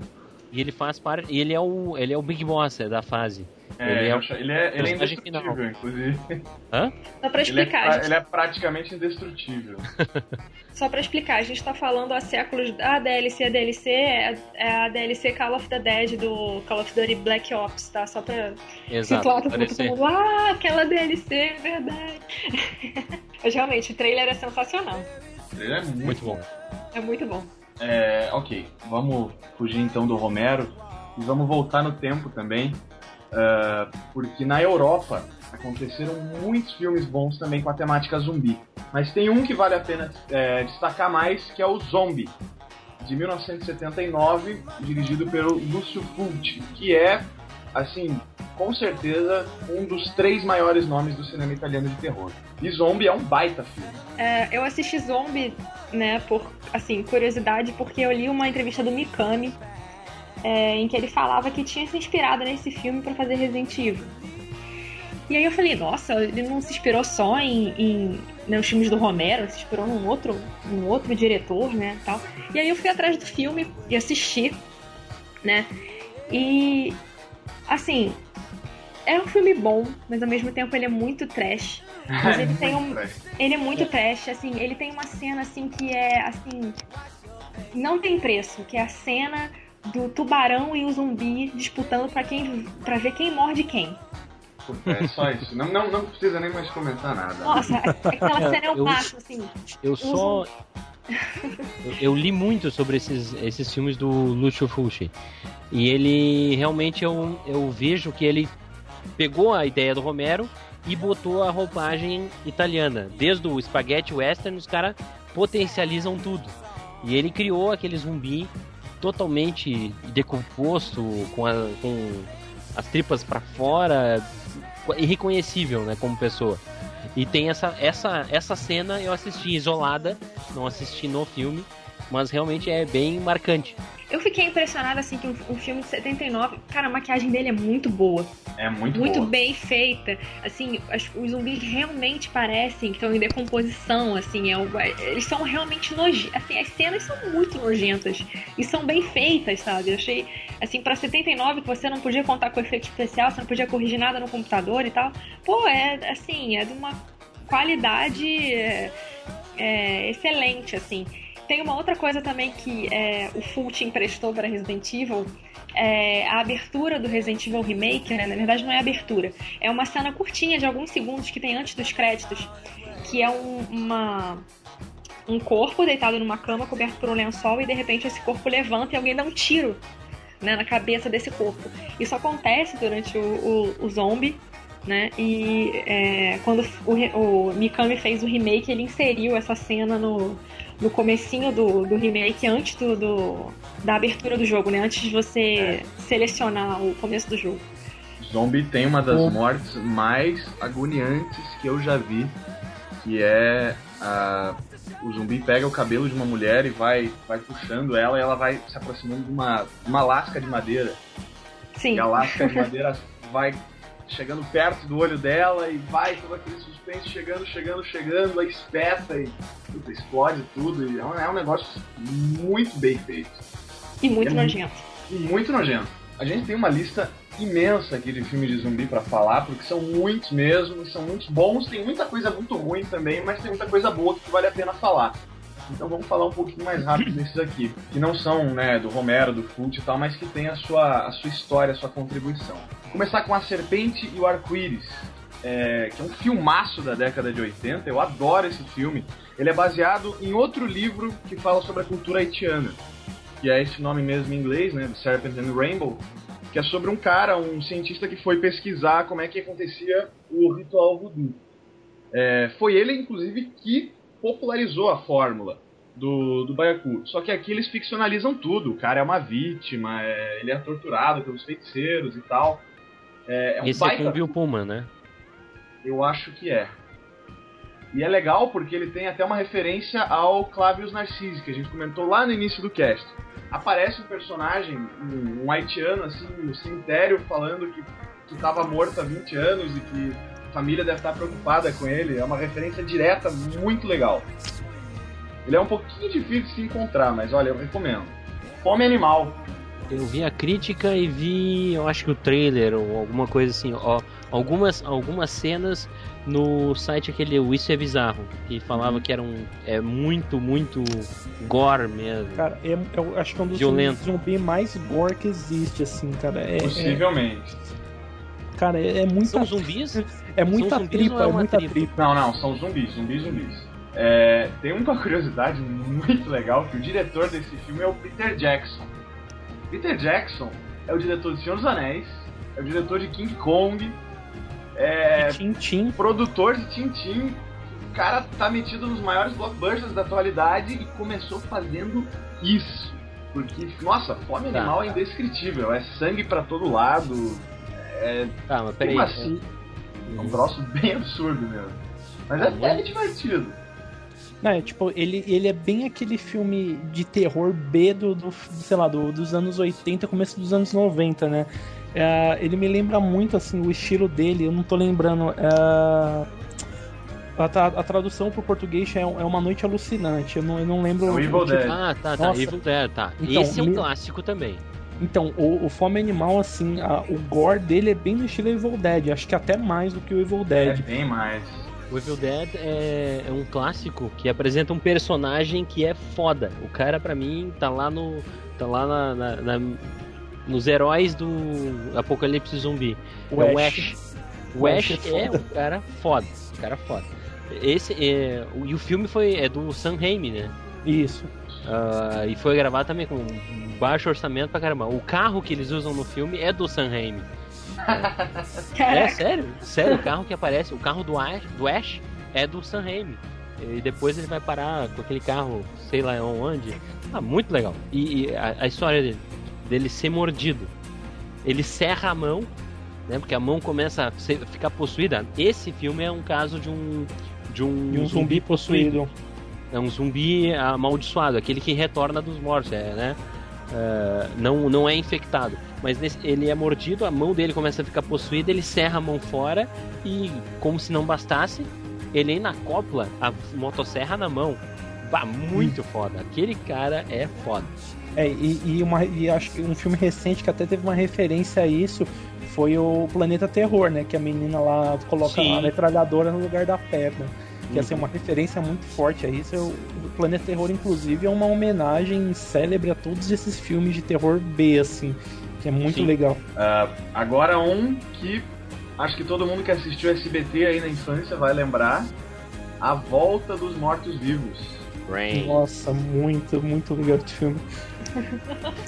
Miolos, miolos. Miolos! Ele introduz duas coisas, três coisas, digamos assim. A origem dos zumbis é diferente. Ah, os zumbis eles querem miolos e o porquê deles quererem miolos. Ele, ele dá essas três dicas assim no filme. Ele diz que a origem do zumbi é a partir de uma, uma- da trioxina, não sei das quantas. Uhum. Se não me engano é a mesma do Baiacu, né? Não, É, ali do Baiacu é tetra. Ah, eu preciso ler a palavra É porque ela é parecido, gigantesca. vai. Tá, mas, é assim, parecido, um é muito trioxina. Ele, parecido. ele chama O- isso de o- Do trioxina. Volta dos Mortos Vivos, acho que é 2, 245 trioxina, 2345. Isso, uma coisa assim. Exatamente. E daí ele fala que isso era uma arma que vazou, que daí é, vazou no necrotério, e daí estão os tambores lá condicionados. Daí tem a cena aquela dos tambores. Não, isso aqui não vaza, não vaza nem por decreto. O cara dá um tapa assim no, no, no tambor e daí puf, vaza aquela porcaria e deixa tudo vivo, né? Até o cachorro que tá cortado no meio tá vivo.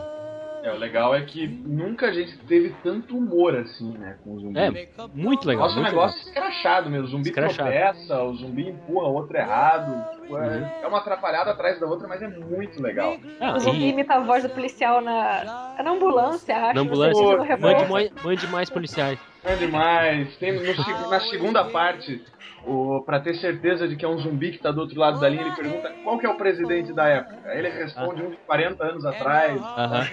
É no, no A Volta dos Mortos Vivos 2, né? Isso, é um troço muito maluco, muito. O legal, o legal é que o mesmo elenco do, do 1 tá no 2, né? Aquele velho e o gurizão são os mesmos.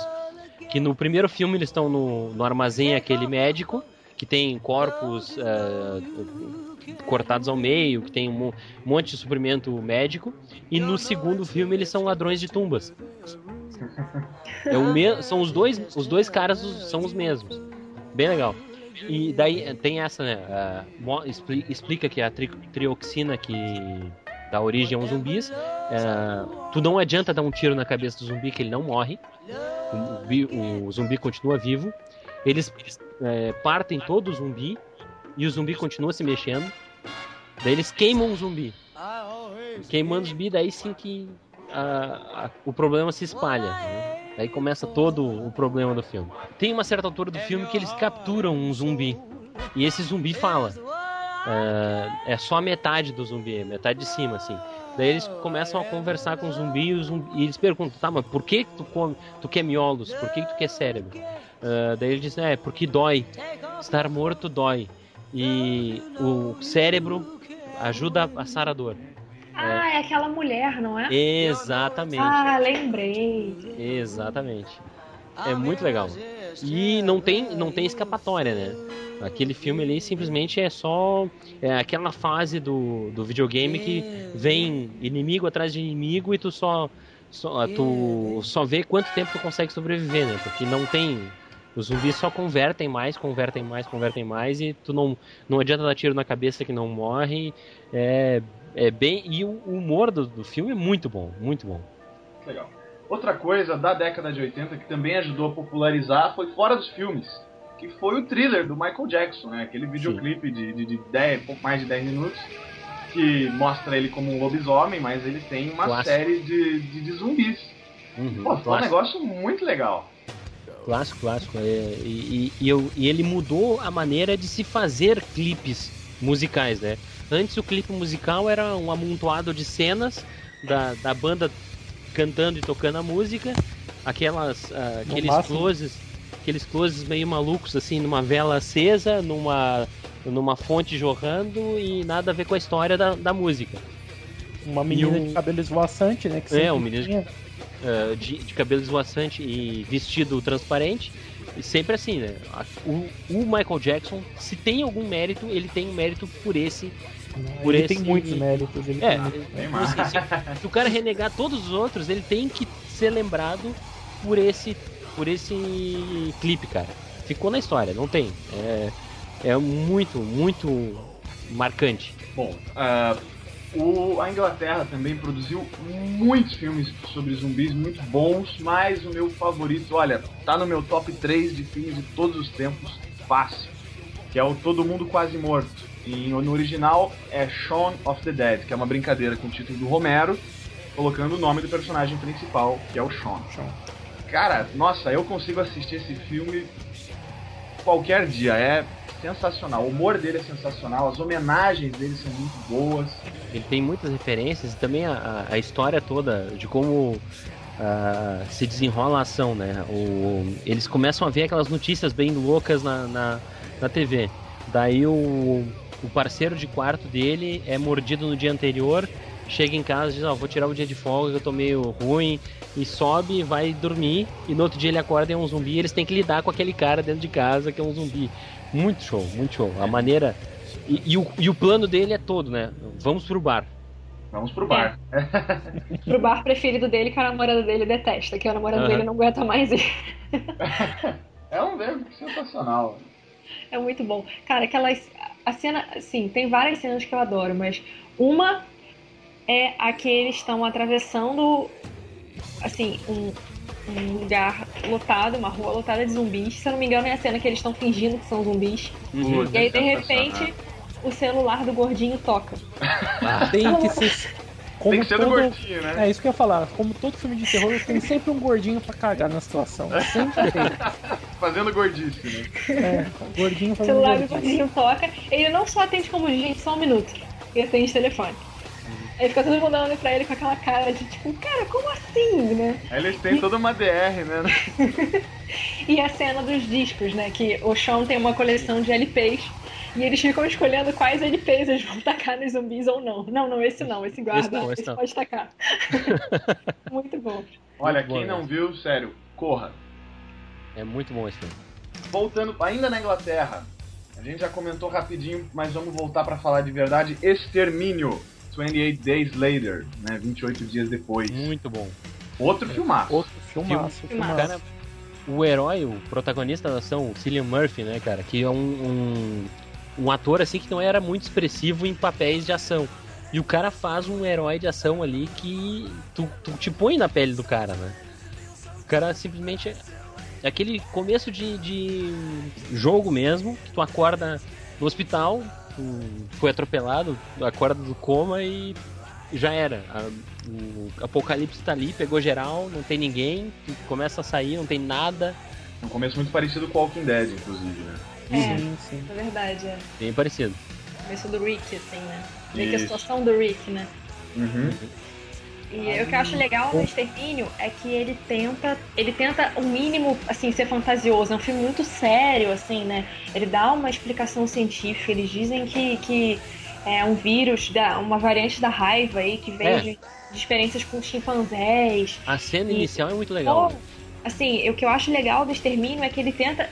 É um filme de zumbi, mas é um filme sério. Tipo, isso aqui não é um filme. Não é mais um filme de terror trash, assim, entendeu? Uhum. E é um filme de zumbi sério, entendeu? Tem embasamento científico, né? Pô, eu achei assim sensacional, assim. a- Aquela a- o sequência inicial, aquela sequência inicial, ela consegue dar bem o tom para pro clímax, né? A- Aquele pessoal, o defensor dos ah, direitos dos animais, vai chegando no laboratório e vai libertar os animais. Só que eles não sabem o que tem lá dentro.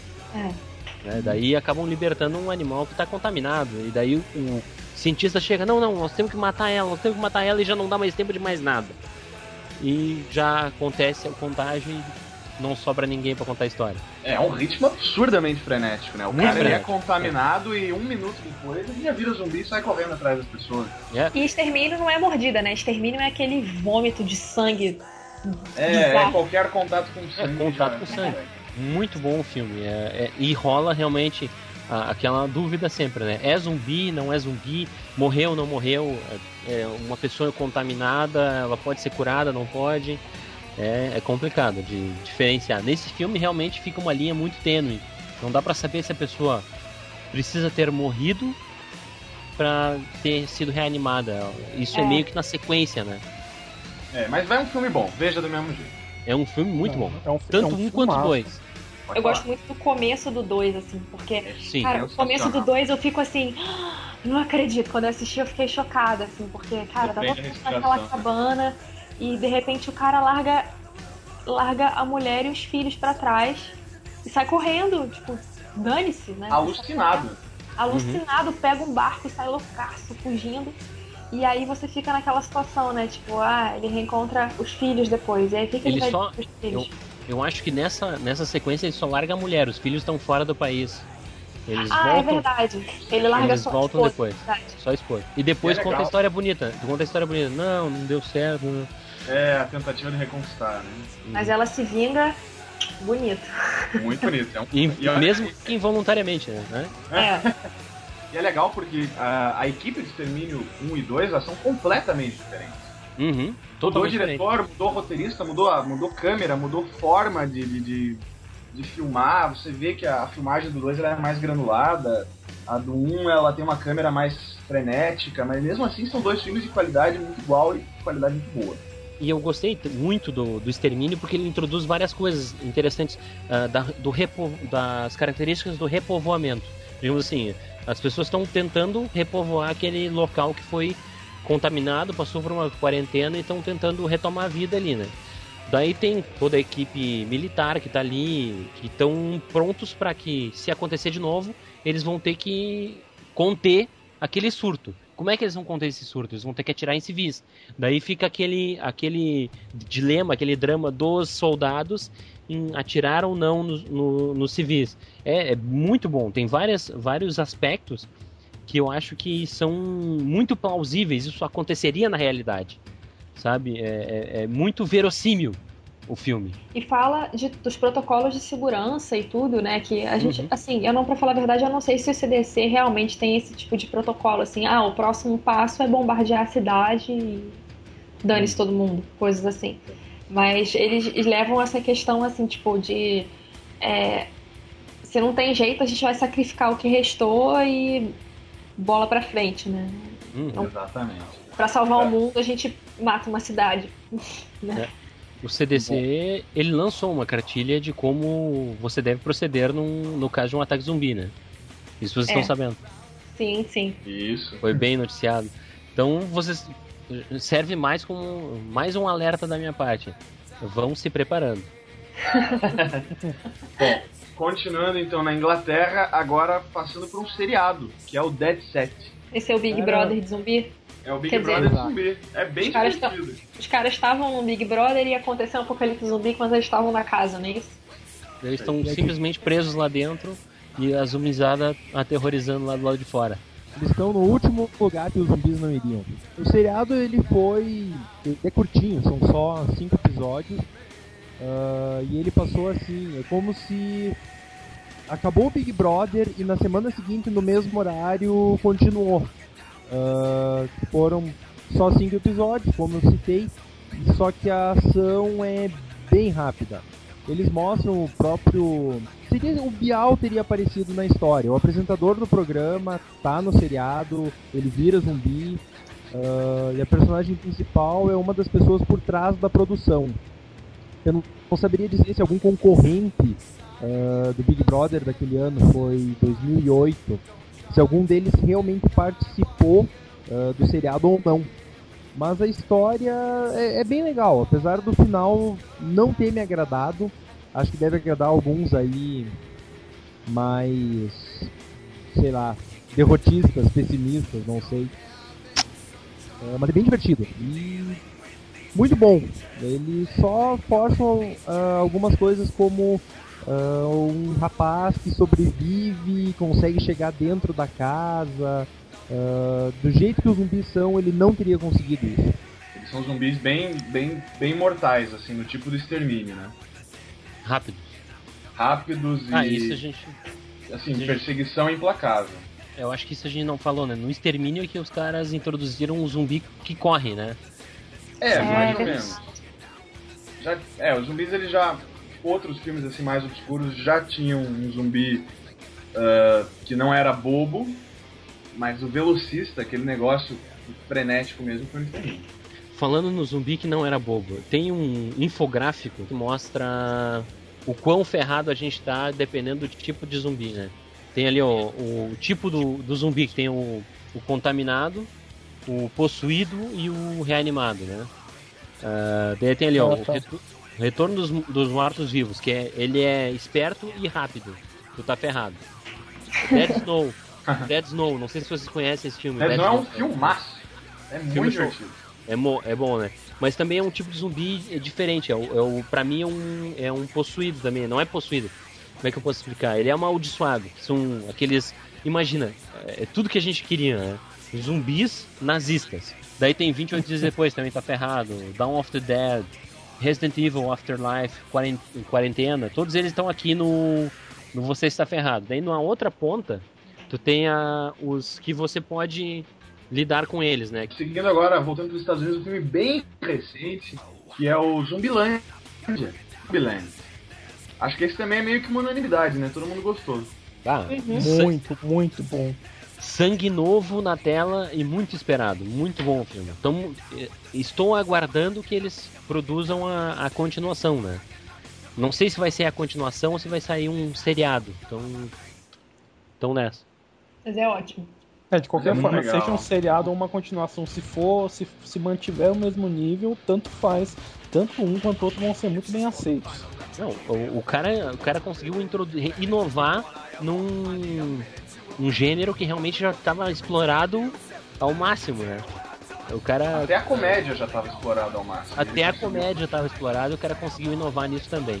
A, a- a introdução das regras, aquela que o cara segue a risca pra sim. sobreviver, pá, eu Excelente aquilo. me O identifiquei pra gordinho, caramba. os gordinhos vão se ferrar, você Gordinhos tem que ferrar, tudo. contar com segurança, cuidado aí no banheiro. É um troço meio absurdo, mas é muito legal.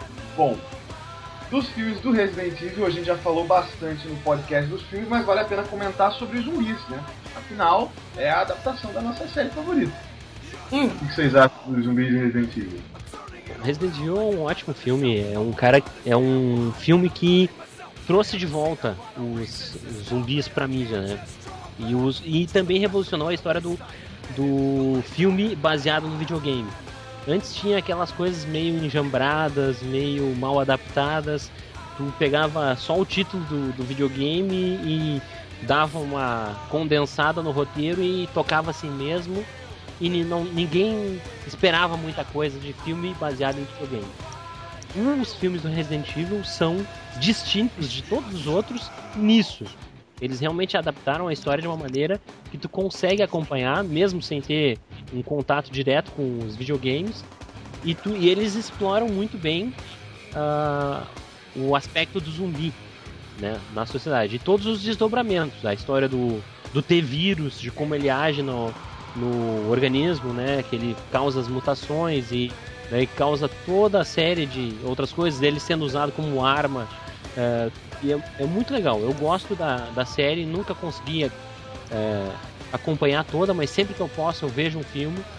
Nem sempre eu consigo ver no cinema, mas é uma série importantíssima pra mim. Não pode, é, a gente não pode deixar passar. É, quem gosta de zumbi tem que assistir Resident Evil. A, a, a franquia de filmes aí ajudou muito a, a- a popularizar, né? O, o- até o pró- os próprios jogos, assim, depois das franquias de filmes, os jogos ganharam muito mais notoriedade e tal. E assim, como filme, o, o, o primeiro, eu acho o primeiro filme muito, muito bom, assim. É uma história original baseada em Resident Evil. A gente tem ali os elementos de Resident Evil, mas em cima desses elementos foi construída uma história original, tudo mais. Assim, é bem bacana, eu acho que tem um roteiro muito bem feito tudo mais. Ah, todo mundo reclama que a partir do, do, do segundo do Apocalipse o filme, os filmes viraram um lixo.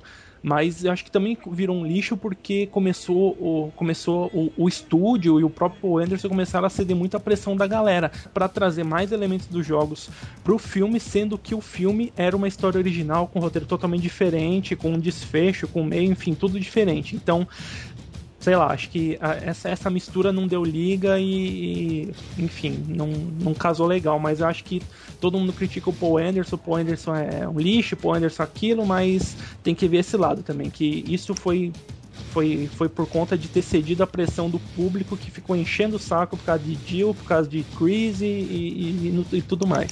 Bom, a minha, opinião, a minha opinião é, é similar à do Seraldi, né? Para mim, os filmes foram é, positivos. Eles trouxeram mais pessoas para serem fãs da série Resident Evil também. Eu acho que a Capcom ela valoriza isso também, tanto é que ela busca, é, os profissionais dela bu- buscam é, visitar os estúdios de gravação também, né? E eu acho que até o Paul Anderson, com, com essas histórias, ele aprendeu também a, a adaptar melhor o, os filmes é, para os cinemas. Os zumbis de Resident Evil, na minha opinião, é, são, enfim, no mínimo esquisitos. É, eu não considero eles os zumbis dos jogos, em nenhum dos filmes que ele, fiz, que ele fez. Entendeu? Ele sempre tem a, a colocação dele lá. Mesmo a galerinha pedindo para que ele inclua cada vez mais elementos da série Resident Evil. Como ele não conhecia os jogos e pelo jeito continua não conhecendo, ele a, acabou pedindo ajuda para outras pessoas, para terceiros, né, para falar assim, gente, me diga aí, o que, que eu tô fazendo de certo, o que, que eu tô dizendo, fazendo de errado. Pode ser que agora nesse filme do, do Retribuição a gente tenha finalmente os zumbis que a gente tanto, zumbis que a gente tanto esper, esperou, os zumbis uh, modificados, né, aqueles com certa inteligência, com as laplagas, os os Ultivirus, é uma mistura meio louca aí. E que finalmente eu passo a gostar desses zumbis. Mas os zumbis de forma geral dos filmes de Resident Evil para mim são todos feios. Eu não consigo gostar daqueles super zumbis, né? Aqueles tudo musculosos que vão para lutar mesmo. Aquilo lá não tem o menor sentido, a menor necessidade de existir. Mas dos dois primeiros filmes eu, eu acho que são bons, né? Assim, pelo menos como representação de filme de zumbi. Eles conseguem manter as, as características básicas. Eu só gostar, gostar mesmo, eu gosto só do primeiro. É, terceiro eu vi muito pouco, porque assim, terceiro eu tenho meio que uma aversão, assim, eu não gosto nem um pouco do terceiro.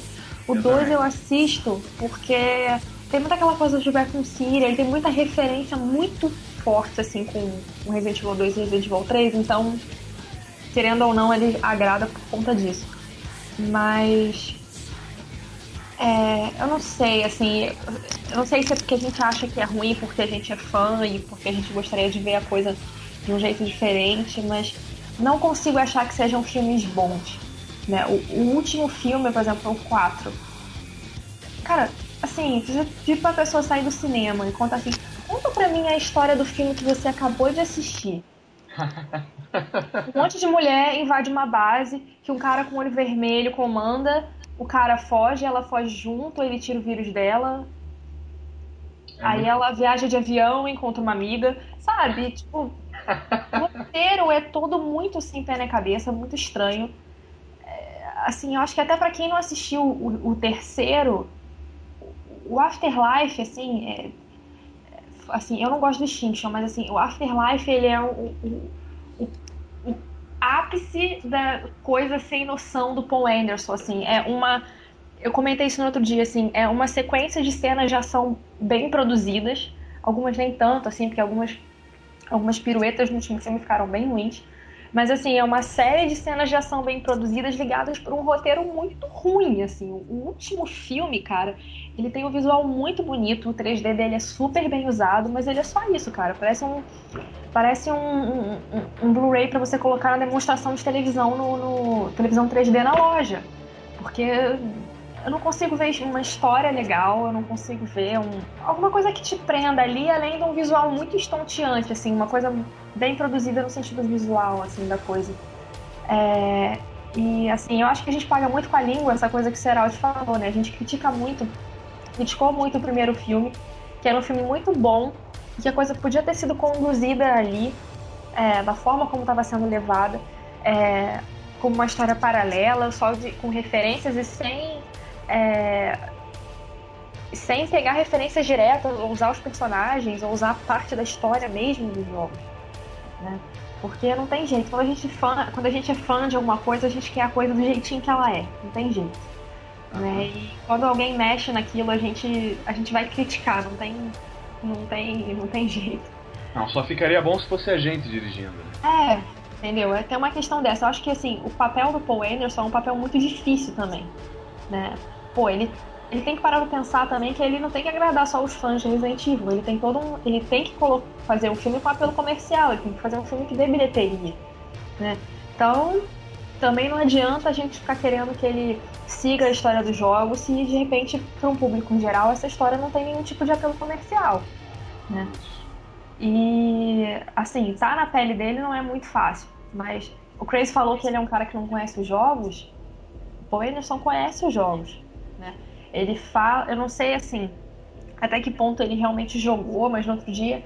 No outro dia não, tem um tempo já. A Mila disse que ele. É, ele estava sem tempo de jogar. E aí ele pedia fita, ele pedia fitas não, olha só, eu tô no, na década passada. Ele pedia é, gravações de, de pessoas jogando, né, de gameplays e tal, para ele ver, para pegar referências, para se inspirar, né, em, em, em, elementos daquilo, assim. E então, você não consegue aprender sobre uma série em meia hora, né? Não consegue, assim, não, não tem como, né? Mas assim, eu acho que ele pesquisa, eu acho que ele vai atrás. Mas eu acho que ele, acima de tudo, ele quer fazer uma coisa dele, ele não quer fazer, assim, eu entendo o lado dele, assim, pô, pra que que eu vou fazer um filme baseado exatamente no jogo? Vou, vou recriar tudo que as pessoas já viram, tudo que as pessoas já já, é, já sabem como vai terminar ou já sabem como vai acabar. Ah, alguém pode virar para mim e falar assim, ah, pô, é, olha os filmes de Harry Potter aí, uma cacetada de gente leu sete livros e viu os oito filmes e, né, todo mundo gostou, mesmo sendo os livros do começo ao fim, com algumas pequenas modificações e tal. Mas, pô, é, eu acho que o cara tá no direito de fazer alguma coisa inspirada e, e levar a coisa assim no, no, no, modo dele também, assim, de fazer a história dele ou criar o um mundo dele baseado no universo de Resident Evil. Tudo bem, eu discordo da forma como ele faz, eu acho que é ruim, mas eu entendo a posição dele. E eu acho que se está dando certo comercialmente, ele tem mais a que explorar isso e continuar fazendo. Ele está ganhando dinheiro, está ótimo para ele. Bom, é, agora vamos para Espanha, que não é um lugar assim que costuma né, produzir tanta coisa que vira mundial, mas nesse caso veio e veio para valer com muita qualidade, que é o REC, que né, em breve vai estar tá ganhando a, a sua terceira parte mas o primeiro, que é o que a maioria das pessoas viu, é aquele que se passa num prédio, é o filme inteiro se passando num, num prédiozinho bem pequeno, né, de uns poucos uhum. andares, sem elevador, câmera na mão, quando a câmera na mão ainda não estava saturado. E olha, eu, eu lembro muito bem a primeira vez que eu vi Hack e eu saí tremendo da frente do computador. Foi sensacional. Eu fazia muito tempo que eu não tinha uma experiência daquelas com filme de terror. Hack foi excelente. Muito bom, muito bom. O filme, o original, o Hack, é muito bom justamente pelo clima de tensão que ele consegue gerar. O, o espaço sendo pequeno, claustrofóbico, os caras presos lá dentro e tudo escuro, e a ameaça crescendo. Muito bom, muito bom mesmo. O Hack 1, o 2, em que eles já começam a misturar a origem do, a origem da, do vírus de ciência com religião, eu já não, não gostei muito da solução que deram. É, ah, mas é, o terceiro e... que eu gostei é que eles parecem estar retornando para essas origens. Isso eu achei e... bacana. Que é no, no aeroporto. Não, não. O terceiro vai ser numa festa de casamento. Uma ah, festa de casamento? Sim, uma festa de casamento. é que tem, dois, tem duas versões. É que o 3 que eu vi foi não, da 40... versão americana. Então você viu o 2. Ah, então. Quarentena 2. E é uma coisa que é assim, eu, eu, eu assisti o REC 1, o REC 2, assisti o Quarentena 1 e Quarentena 2. O REC é muito melhor que o Quarentena. Muito melhor. Tem é muito, muito, melhor. assim. Apesar do, do Quarentena ter você. Nitidamente você notar que ele é mais, digamos assim, mais bem produzido no que diz respeito a filmagem, iluminação, efeito especial, maquiagem e tudo mais. Mas uh, o clima, a, o envolvimento da história do, da versão espanhol do REC original é, é muito, muito superior ao do Quarentena. É, vale, vale diferente. O REC 2 é o que tem um. As crianças, né, que entram também. É. Isso. Tá, eu assisti também. Uh, também é um filme muito bom. Gostei bastante. Principalmente quando eles entram e já tem alguém soldando a porta atrás deles. Bah, bem legal. Vamos tentar voltar, não dá mais. É bom, bom filme. O Quarentena, é, o Quarentena 1, ele é uma refilmagem cena a cena do REC original. Sim, sim. É, com, sei lá, duas ou três adições, e, claro, esse negócio de ser mais caro, mas o resto é exatamente igual. O Quarentena 2, eles resolveram é totalmente separar. Diferente. É, eles resolveram. É um roteiro totalmente original, que é bom. porque é bem ruimzinho. Mas é, ele se passa. Ele começa num avião, que, é uma, que até que é uma parte bem legal. Aí eles passam pro bagageiro, né, do, do aeroporto, aí o negócio descamba e fica ruim. Vamos falar de uma coisa então bem atual, que tá bem na mídia, né? Tá sendo produzida inclusive ainda, que é o The Walking Dead. Que começou nos quadrinhos, já tinha aí uma, uma legião de fãs fiéis, mas agora que é seriado, o negócio estourou, né? A qualidade que os caras não estão conseguindo manter no, no, num seriado. Sim, sim, tá, tá assim, eles estão mantendo um nível de, de qualidade de produção, de, de história, de principalmente de, de referência visual que assim tá muito bacana. O que eu acho mais legal, assim, The Walking Dead não é nem. Ah, pá, efeito especial, zumbi, maquiagem, não sei o quê. O que eu gosto no The Walking Dead é o foco na relação das pessoas, relações entre as pessoas. Justamente. Cara, isso é sensacional, assim. Eu comecei a ler o quadrinho do The Walking Dead depois que eu, que eu vi o seriado, assim. E eu tomei um baque, assim, porque. Vou falar o spoiler, quem não, qui- quem não quiser passa aí alguns segundos. Mas eu parei de ler quando o Shane morre. Poxa, E eu. Quando eu vi aquilo, eu falei, nossa, eu não posso continuar lendo isso, cara. Quando eu vi o desenho assim, eu falei, caraca, eu tenho que parar de ler, eu tenho que parar. É legal porque ele, ele é corajoso, né? Ele não tá nem aí pra quem vai morrer, pra quem vai viver. Você tem um personagem favorito e desapegue, porque ele vai morrer. É por aí. Porque, Pra assim, e morrer ele vai- basta estar vivo, né, meu? Pois é, e você vai piscar e ele. E putz, morreu, não acredito, assim. E é, eu já vi, assim, e o que me. que me, assim, deu uma aliviada, né? Porque, assim, o Shane não é um bom personagem, mas ele é o. assim. É o meu personagem preferido de The Walking Dead, porque. Por exemplo, o Rick é um cara bonzinho, é aquele cara que se culpa porque deixa alguém pra trás e etc. Nananã. A Lori é aquela mosca morta e etc. Assim, eu tenho críticas com vários personagens, assim, mas eu gosto do Shane porque eu acho que ele é um cara mais real, assim, tipo, pensando em sobrevivência, assim. Porque, claro, Ele é honesto, né? ele é honesto, assim, cara, você não. Você não. Ele aceita a situação e vai viver com isso. Entendeu? Ele não é aquela tipo de pessoa, ah, eu vou pensar mais no próximo do que em mim, vamos pensar no grupo. Não, eu quero que o grupo se dane, eu quero viver e acabou, É, entendeu? eu, eu acho que o, o, o, o Rick é muito Chris Redfield, assim, é muito. Puta, sei lá. Ou ao contrário, o Chris Redfield é muito Rick, eu não sei lá. Mas, puta, eu acho. eu- é muito chato isso, cara. O cara é muito bonzinho, é muito. Ninguém ah, grupo, ah, vai tomar no cu, vai pro cuidar de sobreviver. Ninguém consegue ser um Ah, herói tão eu- idealizado. Eu, eu fico com raiva desses heróis assim, eu- eu- minha vontade é que todos morram. E assim, eu vi uma notícia agora há pouco tempo que o. que com a demissão do. Acho que foi do Darabont, não foi? Foi Uhum. demitido? Brother. É, o, o ator que faz o Shane tava querendo sair do seriado. Ele declarou que tava super Ele- descontente com a saída dele e tal. É, ele tá cotado pra uma série em outro canal, então. É, então Sim. provavelmente ele vai sair. Então, assim, eu tô achando isso muito chato, porque eu gosto muito do Shane, do- da discórdia que ele semeia ali no grupo. Porque ele é o cara que, que, que, que força as relações difíceis, assim. Ele tem problema com todo mundo ali, assim, ou com as Uhum. pessoas, com as principais pessoas do grupo, né? E, sei lá, eu, eu- o que eu gosto legal, assim, do The Walking Dead é justamente esse foco nas relações, assim. Né? A gente não, não, não deixou de ser humano porque o apocalipse está acontecendo, a gente continua sendo egoísta, a gente continua mentindo, a gente continua cometendo erros, e a gente continua magoando as pessoas. Então eu acho isso, acho isso muito legal. O principal do- da série, realmente, não é uma série sobre zumbis, é uma série com zumbis. É uma É. série sobre a relação Sobre- entre as pessoas, sobrevivência, sobre como viver com isso, viver num mundo assim. Eu quero dar um parênteses aqui sobre os quadrinhos, que, cara, é muito difícil não defender a pirataria no caso de The Walking Dead, por mais que a gente tente argumentar. É, Cara, sério, Olha que é, o FBI tá mais- atrás, hein? são o FBI tá atrás. vamos fechar aqui, vamos bater na a sopa vai Não. tirar o review do ar. Pior, pior, pior que o FBI, a gente tá com o Crazy aqui junto na gravação. Mas olha só, é, os quadrinhos do The Walking Dead nos Estados Unidos eles estão quase na edição 90.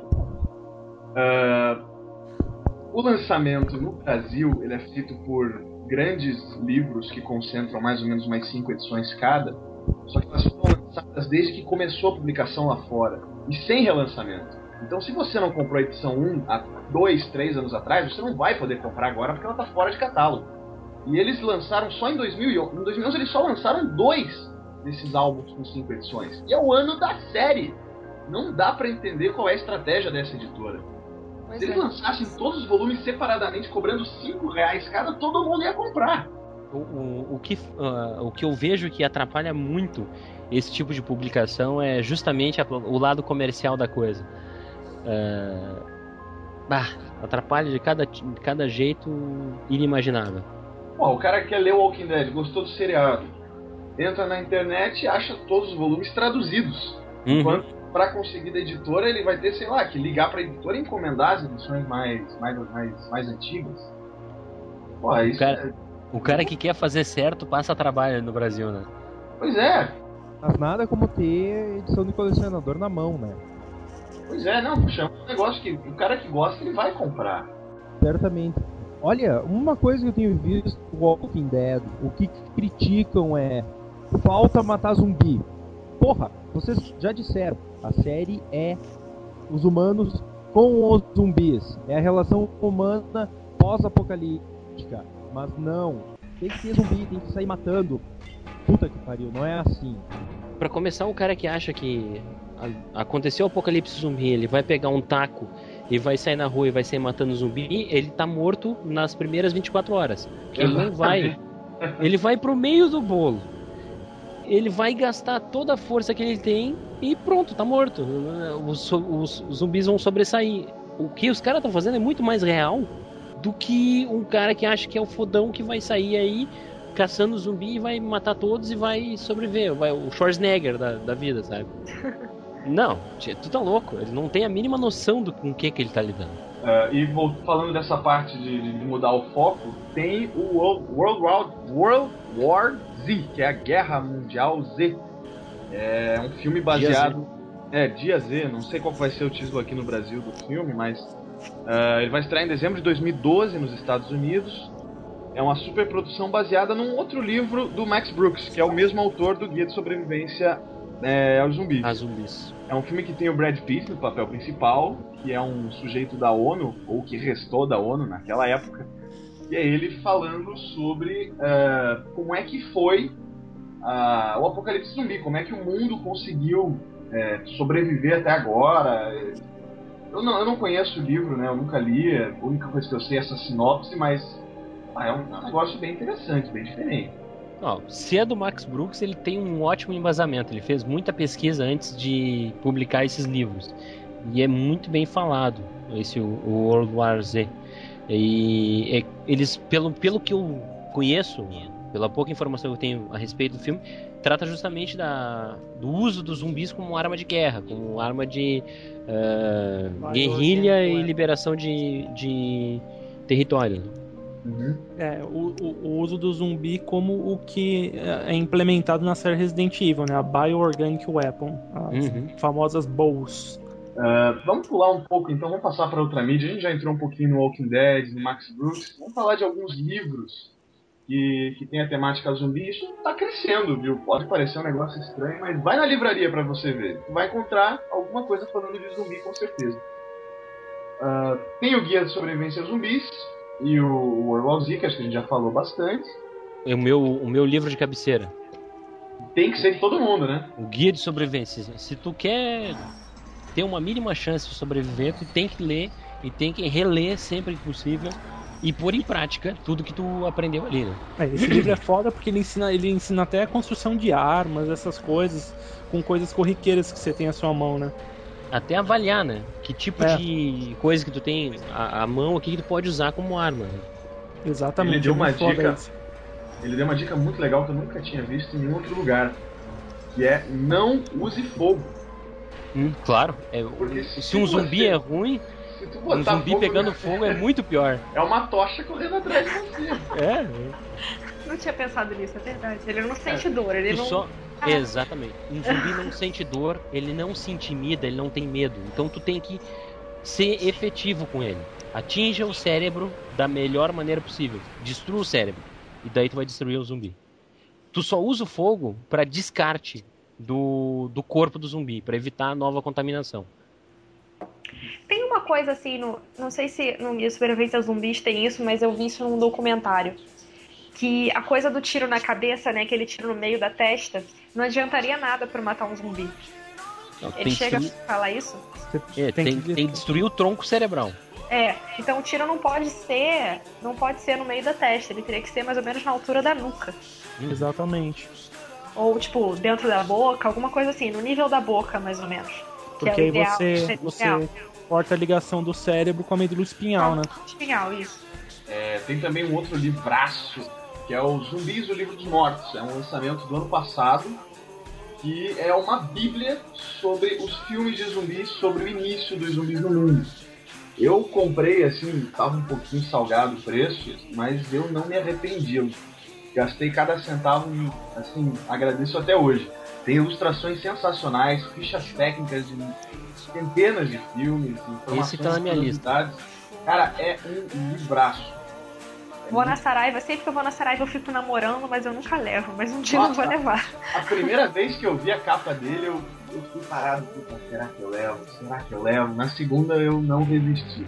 Aí tem um que gera um pouquinho de polêmica, que é o Sangue Quente. Oh, Eu me E é o- nego. Eu me nego a tecer comentários sobre como eu vou definir isto. Sair É, filme, é um crepúsculo zumbi, ué. É o Crepúsculo Zumbi. Não, Não não tem tem outra falar. definição. Não tem outra definição. Você que tá ouvindo provavelmente vai ver as imagens é, que a gente vai anexar. Cara, troca o vampiro por um zumbi, troca uma menina sem expressão por outra menina sem expressão. E com a carne decomposta. Bom, a, a história ela é praticamente a mesma de Crepúsculo, é, trocando para o personagem. A, a gente tem um zumbi protagonista que, quando ele pega uma das vítimas dele, ele absorve algumas memórias dessa vítima e ele começa a ficar humano. E entre as memórias dessa vítima tá uma, uma paixão por uma menina que ele encontra mais pra frente na história. E aí ele tipo, não, não, não morde a menina e começa a acompanhar ela, como se fosse um protetor. Isso vai virar Meu filme. Tá Meu? Só- ele só, não- ele só não Isso- brilha, só. De É, resto não é brilha. não, pelo menos, né? Putz grila. Ainda brabo, bem que ele não não brilha. brilha. Ele não brilha, mas a menina também não deve ter olfato nenhum. né? Tá dele. É, ah, deve ter. Ou ele tem um desodorante muito bom. Complementando o que o Newton falou, ah, ah, isso vai virar filme. Ah, Só comprova que hoje, pra virar filme, não precisa ter critério nenhum, né? Não, uma palavra define bem. Isso. Vai virar. É isso, esse negócio, essa, essa, essa bosta vai virar filme. Pra não falar nenhum palavrão, né? Essa coisa vai virar A, a- a filme. gente vai se. Vamos, vamos nos referir a esse filme como aquele que não deve ser nomeado. É uma boa. Não, E tem e, uma- assim, eu prevejo, assim, né? Substituam o Edward Cullen por. Ou o Lobinho lá, que eu não sei o nome, por é, esse garoto, esse garoto zumbi. Agora, cara, tudo bem. Você tentar criar uma história de amor, né? Você sensualizar em cima de um vampiro é uma coisa. Agora, você sensualizar em cima de um zumbi, cara, falar de uma história de amor num zumbi. Tudo bem, ah, o vampiro também é um morto-vivo. É, o vampiro é um morto-vivo, só que cacete, o zumbi é tipo podre, é um cadáver que anda, cara. Ele vai estar andando, vai cair um braço, vai cair um olho. Imagina uma cena de beijo entre essa garota e esse, esse Meu cara. Deus. Vomitar. Não, não, não, não. Por Nossa, favor, é, é, por é tipo favor, uma eu troca de carne moída. noite. É tipo uma troca de carne moída, né? Não dá, cara. Se ele der um beijo de língua mais longo, a língua dele vai ficar na boca da garota, sei lá. Que nojo. Ah, fala sério, cara. Pô, liberdade criativa tem limite, vamos combinar. Isso porque a gente não entrou no mérito do peru, né? Exatamente. Tô pensando nisso agora. Não, não. Se o Crepúsculo já era necrofilia, o que, que é isso então, né? Tem um outro livro também, é, que é um pouquinho mais famoso sobre zumbis, que é o Orgulho, Preconceito e Zumbis. Muito bom. Também E é tá na minha uma- lista. Que é uma releitura do Orgulho e Preconceito, que é uma obra bem famosa. né? Eu não conheço, mas é bem famosa. Mas assim, É, pra, pelo- você ter uma, pra você ter uma ideia do que, que é isso, imagine pegarem uma obra, sei lá, uma obra brasileira, sei lá, Dom Casmurro, Machado. É, botarem e zumbis. botarem, sei lá, e botarem zumbis no meio. E aí os dois protagonistas do casal lá começaram a matar zumbi. É mais ou menos isso, um troço completamente maluco. Se deu certo, eu não sei. School of the Dead, eu não estudei sua opinião. High School Bom. of the Dead eu vi o primeiro, só acho. É, High School of the Dead é, é um É um anime? anime, então tu imagina, tira uma, tira uma base, japoneses, daí tu bota colegiais e zumbis. O que, tu pode esperar? Cara, que cara, colegiais, cara. Puta, eu nunca mais. Assim, como uma história de zumbis é legal, é interessante, mas assim, o que estraga, assim, para um moleque de 14 anos é muito legal. Bah, válido pra caramba. Sabe? Um moleque de Mas 14 ele anos com espinha na cara, assim, Ele vai. Ele, ele malha vai, só o braço direito, é bem É. legal. pausa, pausa toda hora. O cara vai se. Consegue ver 5 minutos por vez só. O cara vai se esgotar vendo esse filme. O cara, o cara vê 5 Esse minutos e dorme, né?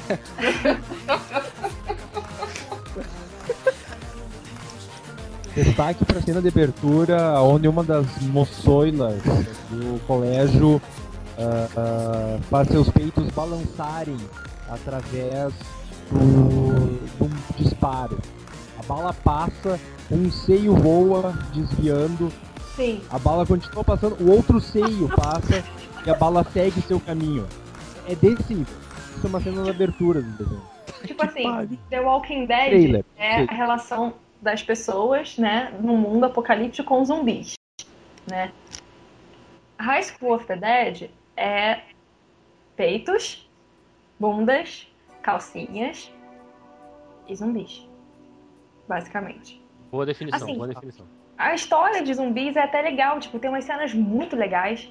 É, mas assim, o que estraga é, assim, pro público em geral, eu acho que é a apelação muito, tipo, assim, desculpa a palavra, mas é aquele anime punheteiro ferrenho, sabe? Assim, É, é, que assim, ó, muito se você se você não é não é um adolescente japonês, tu não vai conseguir apreciar a profundidade da obra. Então É. nem tenta. Se apreciar a, a- profundidade da obra, eu conheço como outra coisa, mas deixa quieto. É, vamos falar da Zombie Walk. Quem aí já foi numa Zombie Walk? Eu, Eu também fui uma aqui em Curitiba. Eu nunca fui porque de São Paulo é um lixo. Eu nunca Cara, eu fui, achei- que em Maringá não tem nada. Eu achei Porto? É de divertido. Porto que é muito boa, já me convidaram, mas eu nunca consegui ir. Se eu algum dia for, eu não vou ir como zumbi. Eu vou ir como Zombie Hunter. É, eu também não fui como zumbi, mas eu porra, aproveitei bastante. Vi todo tipo de zumbi. Tem gente que coloca umas maquiagens, olha, porra, sensacionais, dá inveja a muito filme aí. É, é um troço, sim, não tem o menor sentido, mas é uma festa bem divertida. É muito legal, assim, você, se você ir fantasiado ou não, você ir de Hunter ou não, é muito legal, assim. As duas vezes que eu fui, eu fui só acompanhando e tirando foto.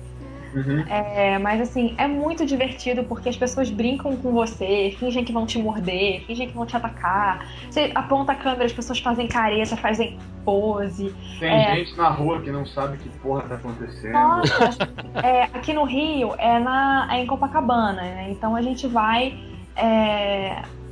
É, sai do Copacabana Palace e vai em direção ao Arpoador. Então, assim, as pessoas estão na rua, geralmente, geralmente é no dia 2 de novembro, né? Um feriado. Então, assim, a- as pistas estão fechadas, né? Só, tá, só pode passar banhista e bicicleta. Então, assim, eles vão pelo meio da praia, assim, tipo, brincam com os quiosques. Tipo, Habibs, eles param na frente do quiosque do Habibs e ficam esfirra, zoando. Cara, é muito divertido. Aqui no Rio, eu rio do começo ao fim. É, assim, o pessoal organiza mesmo. Geralmente eles se organizam, eles se organizam numa comunidade do Orkut, É, né? Que assim, é, perto da data eu começo a olhar pra ver o que eles estão fazendo e tal.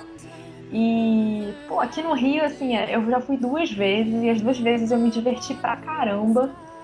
É, mesmo não estando no, no meio da, da, da galera, assim, mas, pô, é muito divertido, assim. Se você vai com a camisa do review, sempre aparece alguém com cosplay de Leon, com cosplay de, de, de Jill, de Wesker, e, e se junta e tira foto e fala, ah, você é do review, que não sei o que, Pô, é muito legal, assim. É, é- sempre tem fã de Resident Evil, sempre tem gente com camisa da Umbrella, sempre tem gente com, com tipo, de cientista com jaleco, com símbolo da Umbrella. Tem muita coisa de Resident Evil em, em, em Zombie Walk. Assim, é um programa que todo mundo que gosta de zumbi deveria fazer, porque é muito divertido, muito Com mesmo. certeza, recomendadíssimo. É, inclusive, assim, eu falei que aqui em São Paulo é um lixo. Eu, eu nunca vejo assim notícias sobre a Zombioca de São Paulo. Eu sempre escuto falar muito da do Rio. Parece que a do Rio realmente é a mais legal que tem e tal. Mas sei lá, assim, eu, eu também eu nunca fui aqui em São Paulo porque é, do- dentro do meu grupo de amigos e tal, eu sou o único que gosta de zumbi. Então fica meio chato ir sozinho, né? Sei lá. É. Aqui ela é feita no carnaval. Porque a Aqui, cidade, fica, a cidade fica completamente deserta aqui no carnaval, como se tivesse sido vítima de um ataque zumbi. então nada mais justo do que fazer a Zombie Walk. Agora, Aqui, eu aqui no mesmo dia da do Rio, no dia, no dia de finados, 2 de, 2 de novembro. Ó, aqui queria fazer a parada gay. Podia Certo? fazer a parada gay zumbi, ia ser engraçado. Ah, Olha só, ó, fica a ideia no ar fazer parada gay zumbi. Pelo amor de Deus. Não sei o que é pior. Eu não sei de onde surgiu isso, galera. Dando ia ser engraçado. Imagina várias drags zumbificadas, ia ser muito legal. Meu. Sabe que eu, eu sempre fico pensando o que o cúmulo, da, o cúmulo da ironia seria um surto zumbi durante uma zombie walk. Nunca ia saber quem é quem, né? Quem é quem é? Isso é perigoso. isso. Ia ser legal. ia ser Perigoso. legal. É, bom, vamos falar agora dos videogames também, porque assim como os filmes tem uma lista bem grande. Cara, Resident Evil eu vou pular. Por motivos óbvios. É, porra, a gente fala disso diariamente em fóruns. Vocês digitem aí que vocês vão ficar por dentro do assunto, tá? Chega por É, aí. até porque a gente tem reviewcast já de vários jogos e vamos ter dos próximos, então acho que é desnecessário ficar retomando esse assunto, né? Pois é. Ah, falar de um que eu me arrependo até hoje de não ter jogado, que é o Left 4 Dead. A, a- a dinâmica de jogo, as hordas que não param, se tu fica parado, elas vêm e vêm e vêm, tu tem que mexer, tu não pode ficar. ah, tu tem que também cuidar com o que, que tu interage no cenário, porque senão tu pode derrubar uma lata, disparar um alarme, chamar mais zumbis, é muito bom, muito bom mesmo. É a ação do começo ao fim. Eu, Eu acho- joguei, eu joguei Left 4 Dead e assim, eu fiquei entretida por umas 4 horas e depois eu não peguei mais, assim, não me prendeu por algum motivo. É, eu, eu também não fiquei muito preso ao jogo assim, mas eu achei legal a mecânica dele, o negócio de open world e tal, a mecânica de, de armas, de estratégia, assim, eu acho bem legal também, mas assim, não foi um, um jogo que me prendeu tanto, assim, mas apesar disso eu achei, achei bem interessante o jogo. Dead Island, esse é um lançamento bem mais Novo. recente.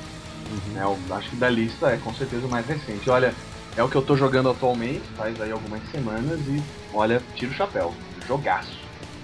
Pois é, eu, assim, eu fiquei empolgada com aquele trailer que, cara, Foda, trailer de trailer foda. Island já é tipo primeiro trailer. maravilhoso, assim, aquele trailer de anúncio. Um espetáculo aquele trailer. É, Mas eu vi o jogo recebendo muita crítica, assim, de que ele não chegava aos pés do que era prometido, assim. E até hoje eu não me arrisquei a jogar por conta desse receio, assim, ainda mais porque eu jogo no PC e falaram que a, que a versão de PC veio cheia de bug, cheia de erro. É, eu acho que eles conseguiram fazer um negócio bem pé no chão. É um jogo cheio de bug? É, nossa. Absurdamente cheio de bug. Meu Deus. Caramba. Mas é divertidíssimo. Eu não me incomodo com os bugzinhos recorrentes, sabe? Tem um mapa gigantesco, o mapa é enorme mesmo. Ah, a história é bem legal, é realista, assim, é na medida do possível. Tem muita side quest que às vezes se repetem, claro. Porra, ninguém é de ferro, né? Tem que fazer uma side quest com um objetivo parecido com o outro, mas você não se cansa.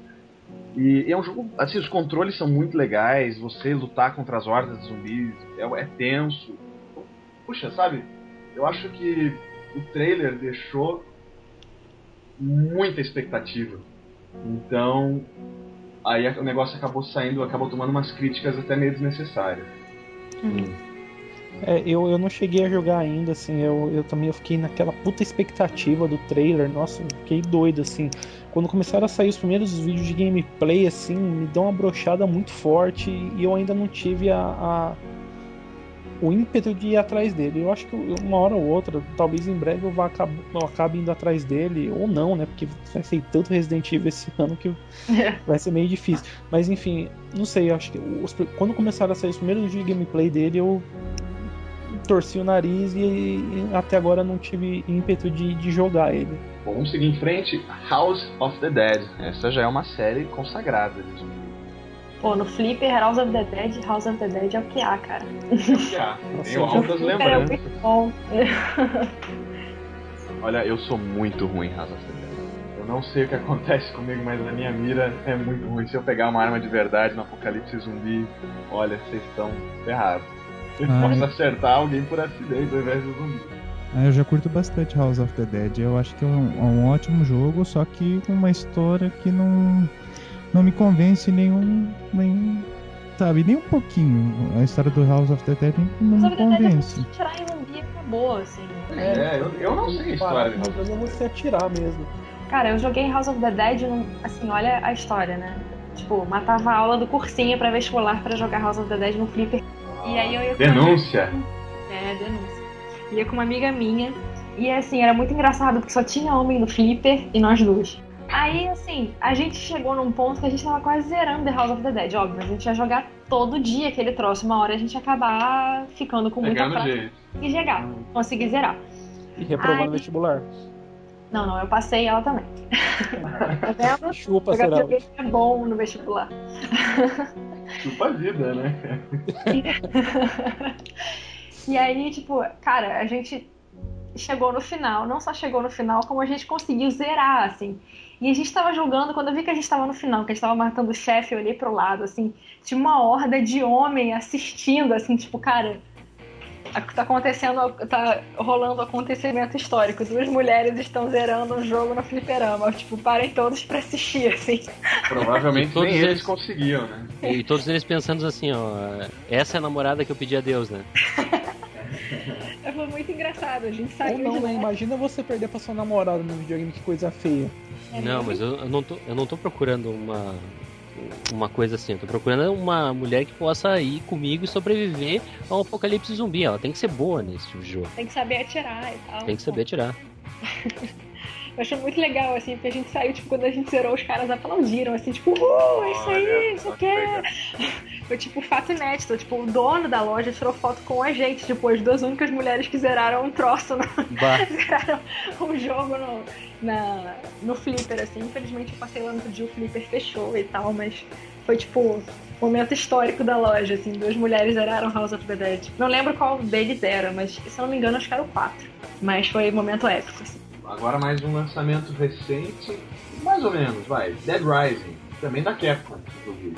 Dead Rising eu acho um jogaço, assim, puta, eu- é um jogo que eu me divirto muito, muito. Até porque ele tem, ele tem um lado todo escrachado, né? Aham. Puta, sei lá, eu, eu, eu ao mesmo tempo me divirto matando aquele monte de zumbi das formas mais estúpidas possíveis e me divirto com, com os, os negócios toscos que tem no jogo. Tem uma mecânica boa, né? Tu pode alterar qualquer arma, tu mata os Sim. caras com um- uma touca de unicórnio, sei lá, é um troço bem, bem esquisito, né? Faz. Cara, a, a coisa que é? mais divertida que tem é entrar lá na- no, no shopping, na loja, atropelando aquele monte de zumbi com uma moto, cara. É, é, é o ápice da diversão do jogo, é essa, assim.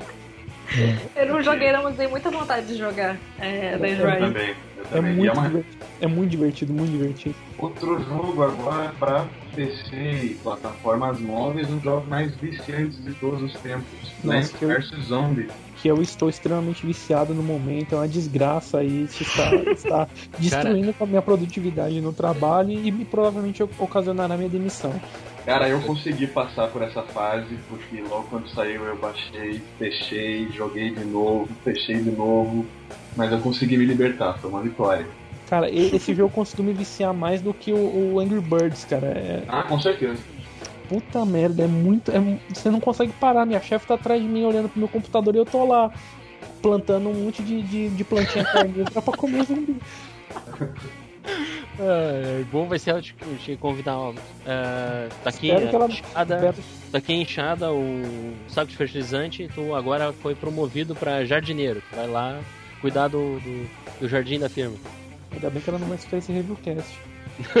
Olha, ainda bem mesmo, hein? Ou não. Ou não, vai que, né? É, Vai que ela, tá, ela me vigia de casa, fica vendo o que, que eu faço nas minhas horas vagas. E, na- e nas, nas horas que ela não tá no escritório. É, é viciante mesmo esse joguinho. Eu joguei a versão pra PC e eu só consegui parar depois que eu já tinha todas as plantas, todos os power-ups, ah, tudo, tudo, tudo. Ai, parem de falar, senão eu vou querer jogar isso também. Para, para, para. Vamos trocar, então vamos trocar rápido. Bom, o próximo jogo é um clássico, né? Zombies Clássico. Ate My Neighbors. Esse, nesse jogo não tem só zumbis, né? Tem todo tipo de monstro. Mas é, É. um clássico. Tem Jason, tem Múmia, tem Frankenstein, Vampiro. É, cara, é, é muito divertido. Você que não conhece, vá atrás de qualquer jeito, porque é um jogaço. Até hoje, se você for jogar, você vai se divertir bastante. Vai mesmo. Você é um menininho com uma arma de água e precisa salvar os seus vizinhos, ficar pulando de quintal em quintal e tudo. É, é uma plataforma, olha, sensacional, recomendo. Não só. Não, tu é, um, tu é um menino com uma arma de água e um óculos 3D. Um óculos 3D, exatamente. Daqueles de uma, uma lente de cada cor, né? E o último que a gente vai falar é um DLC também, assim como aquele do Call of Duty que a gente citou antes, que é o Red Red Dead Redemption Undead Nightmare. Eu, eu joguei isso, eu achei o, o DLC melhor que o jogo. Eu não gostei muito do jogo porque, puta, é- é- eu, não, eu não sou muito chegado nesses jogos de tipo de GTA, essas coisas assim. Mas o, o Dead Nightmare me divertiu muito, assim, por causa justamente da, da coisa de ter os zumbis ali no, no- no- espalhado por tudo que é canto do mapa. É um negócio frenético, né? Tu olha pro lado e tem um zumbi você. Sim, sim, é, é, é ininterrupta, assim, a, a, a tensão, a ação do jogo. é- fica bem divertido. Não, eu também vi só os, ah, os vídeos, não cheguei a jogar esse jogo, mas ah, realmente todo mundo falou, os comentários que eu vi são muito positivos. O pessoal gostou pra caramba, principalmente desse pacote mesmo. Algo mais? Ah, quem tá lendo aí, a gente falou de muita coisa, falando de muitos trailers, muitos vídeos, muitos links, muitas postagens. Aí embaixo do post a gente vai colocar todos. né? Então, no- quando você terminar de ouvir, vá ali no post pra, pra ver as nossas anotações extras, ou enquanto você ouve mesmo, pra deixar o próximo mais dinâmico. Mas vai estar tudo aí, não se preocupe não. Quando a meia-noite me encontrar junto a você, algo diferente vou sentir, vou precisar me esconder. Na sombra da lua cheia, esse medo de ser um vampiro, um lobisomem, um saci pererê. Um vampiro, um lobisomem, um saci pererê. Bom, é isso, pessoal. Finalizamos esse eh, Rivalcast sobre zumbis. né? Espero que vocês tenham gostado.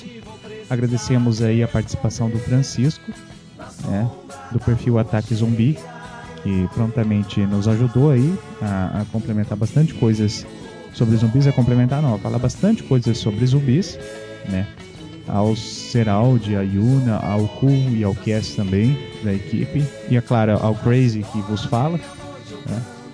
E vamos lá, bola pra frente, vida longa aos zumbis, e Resident Evil 6 está vindo aí com essas, esses seres lindos que vocês tanto amam. Um abraço, até a próxima.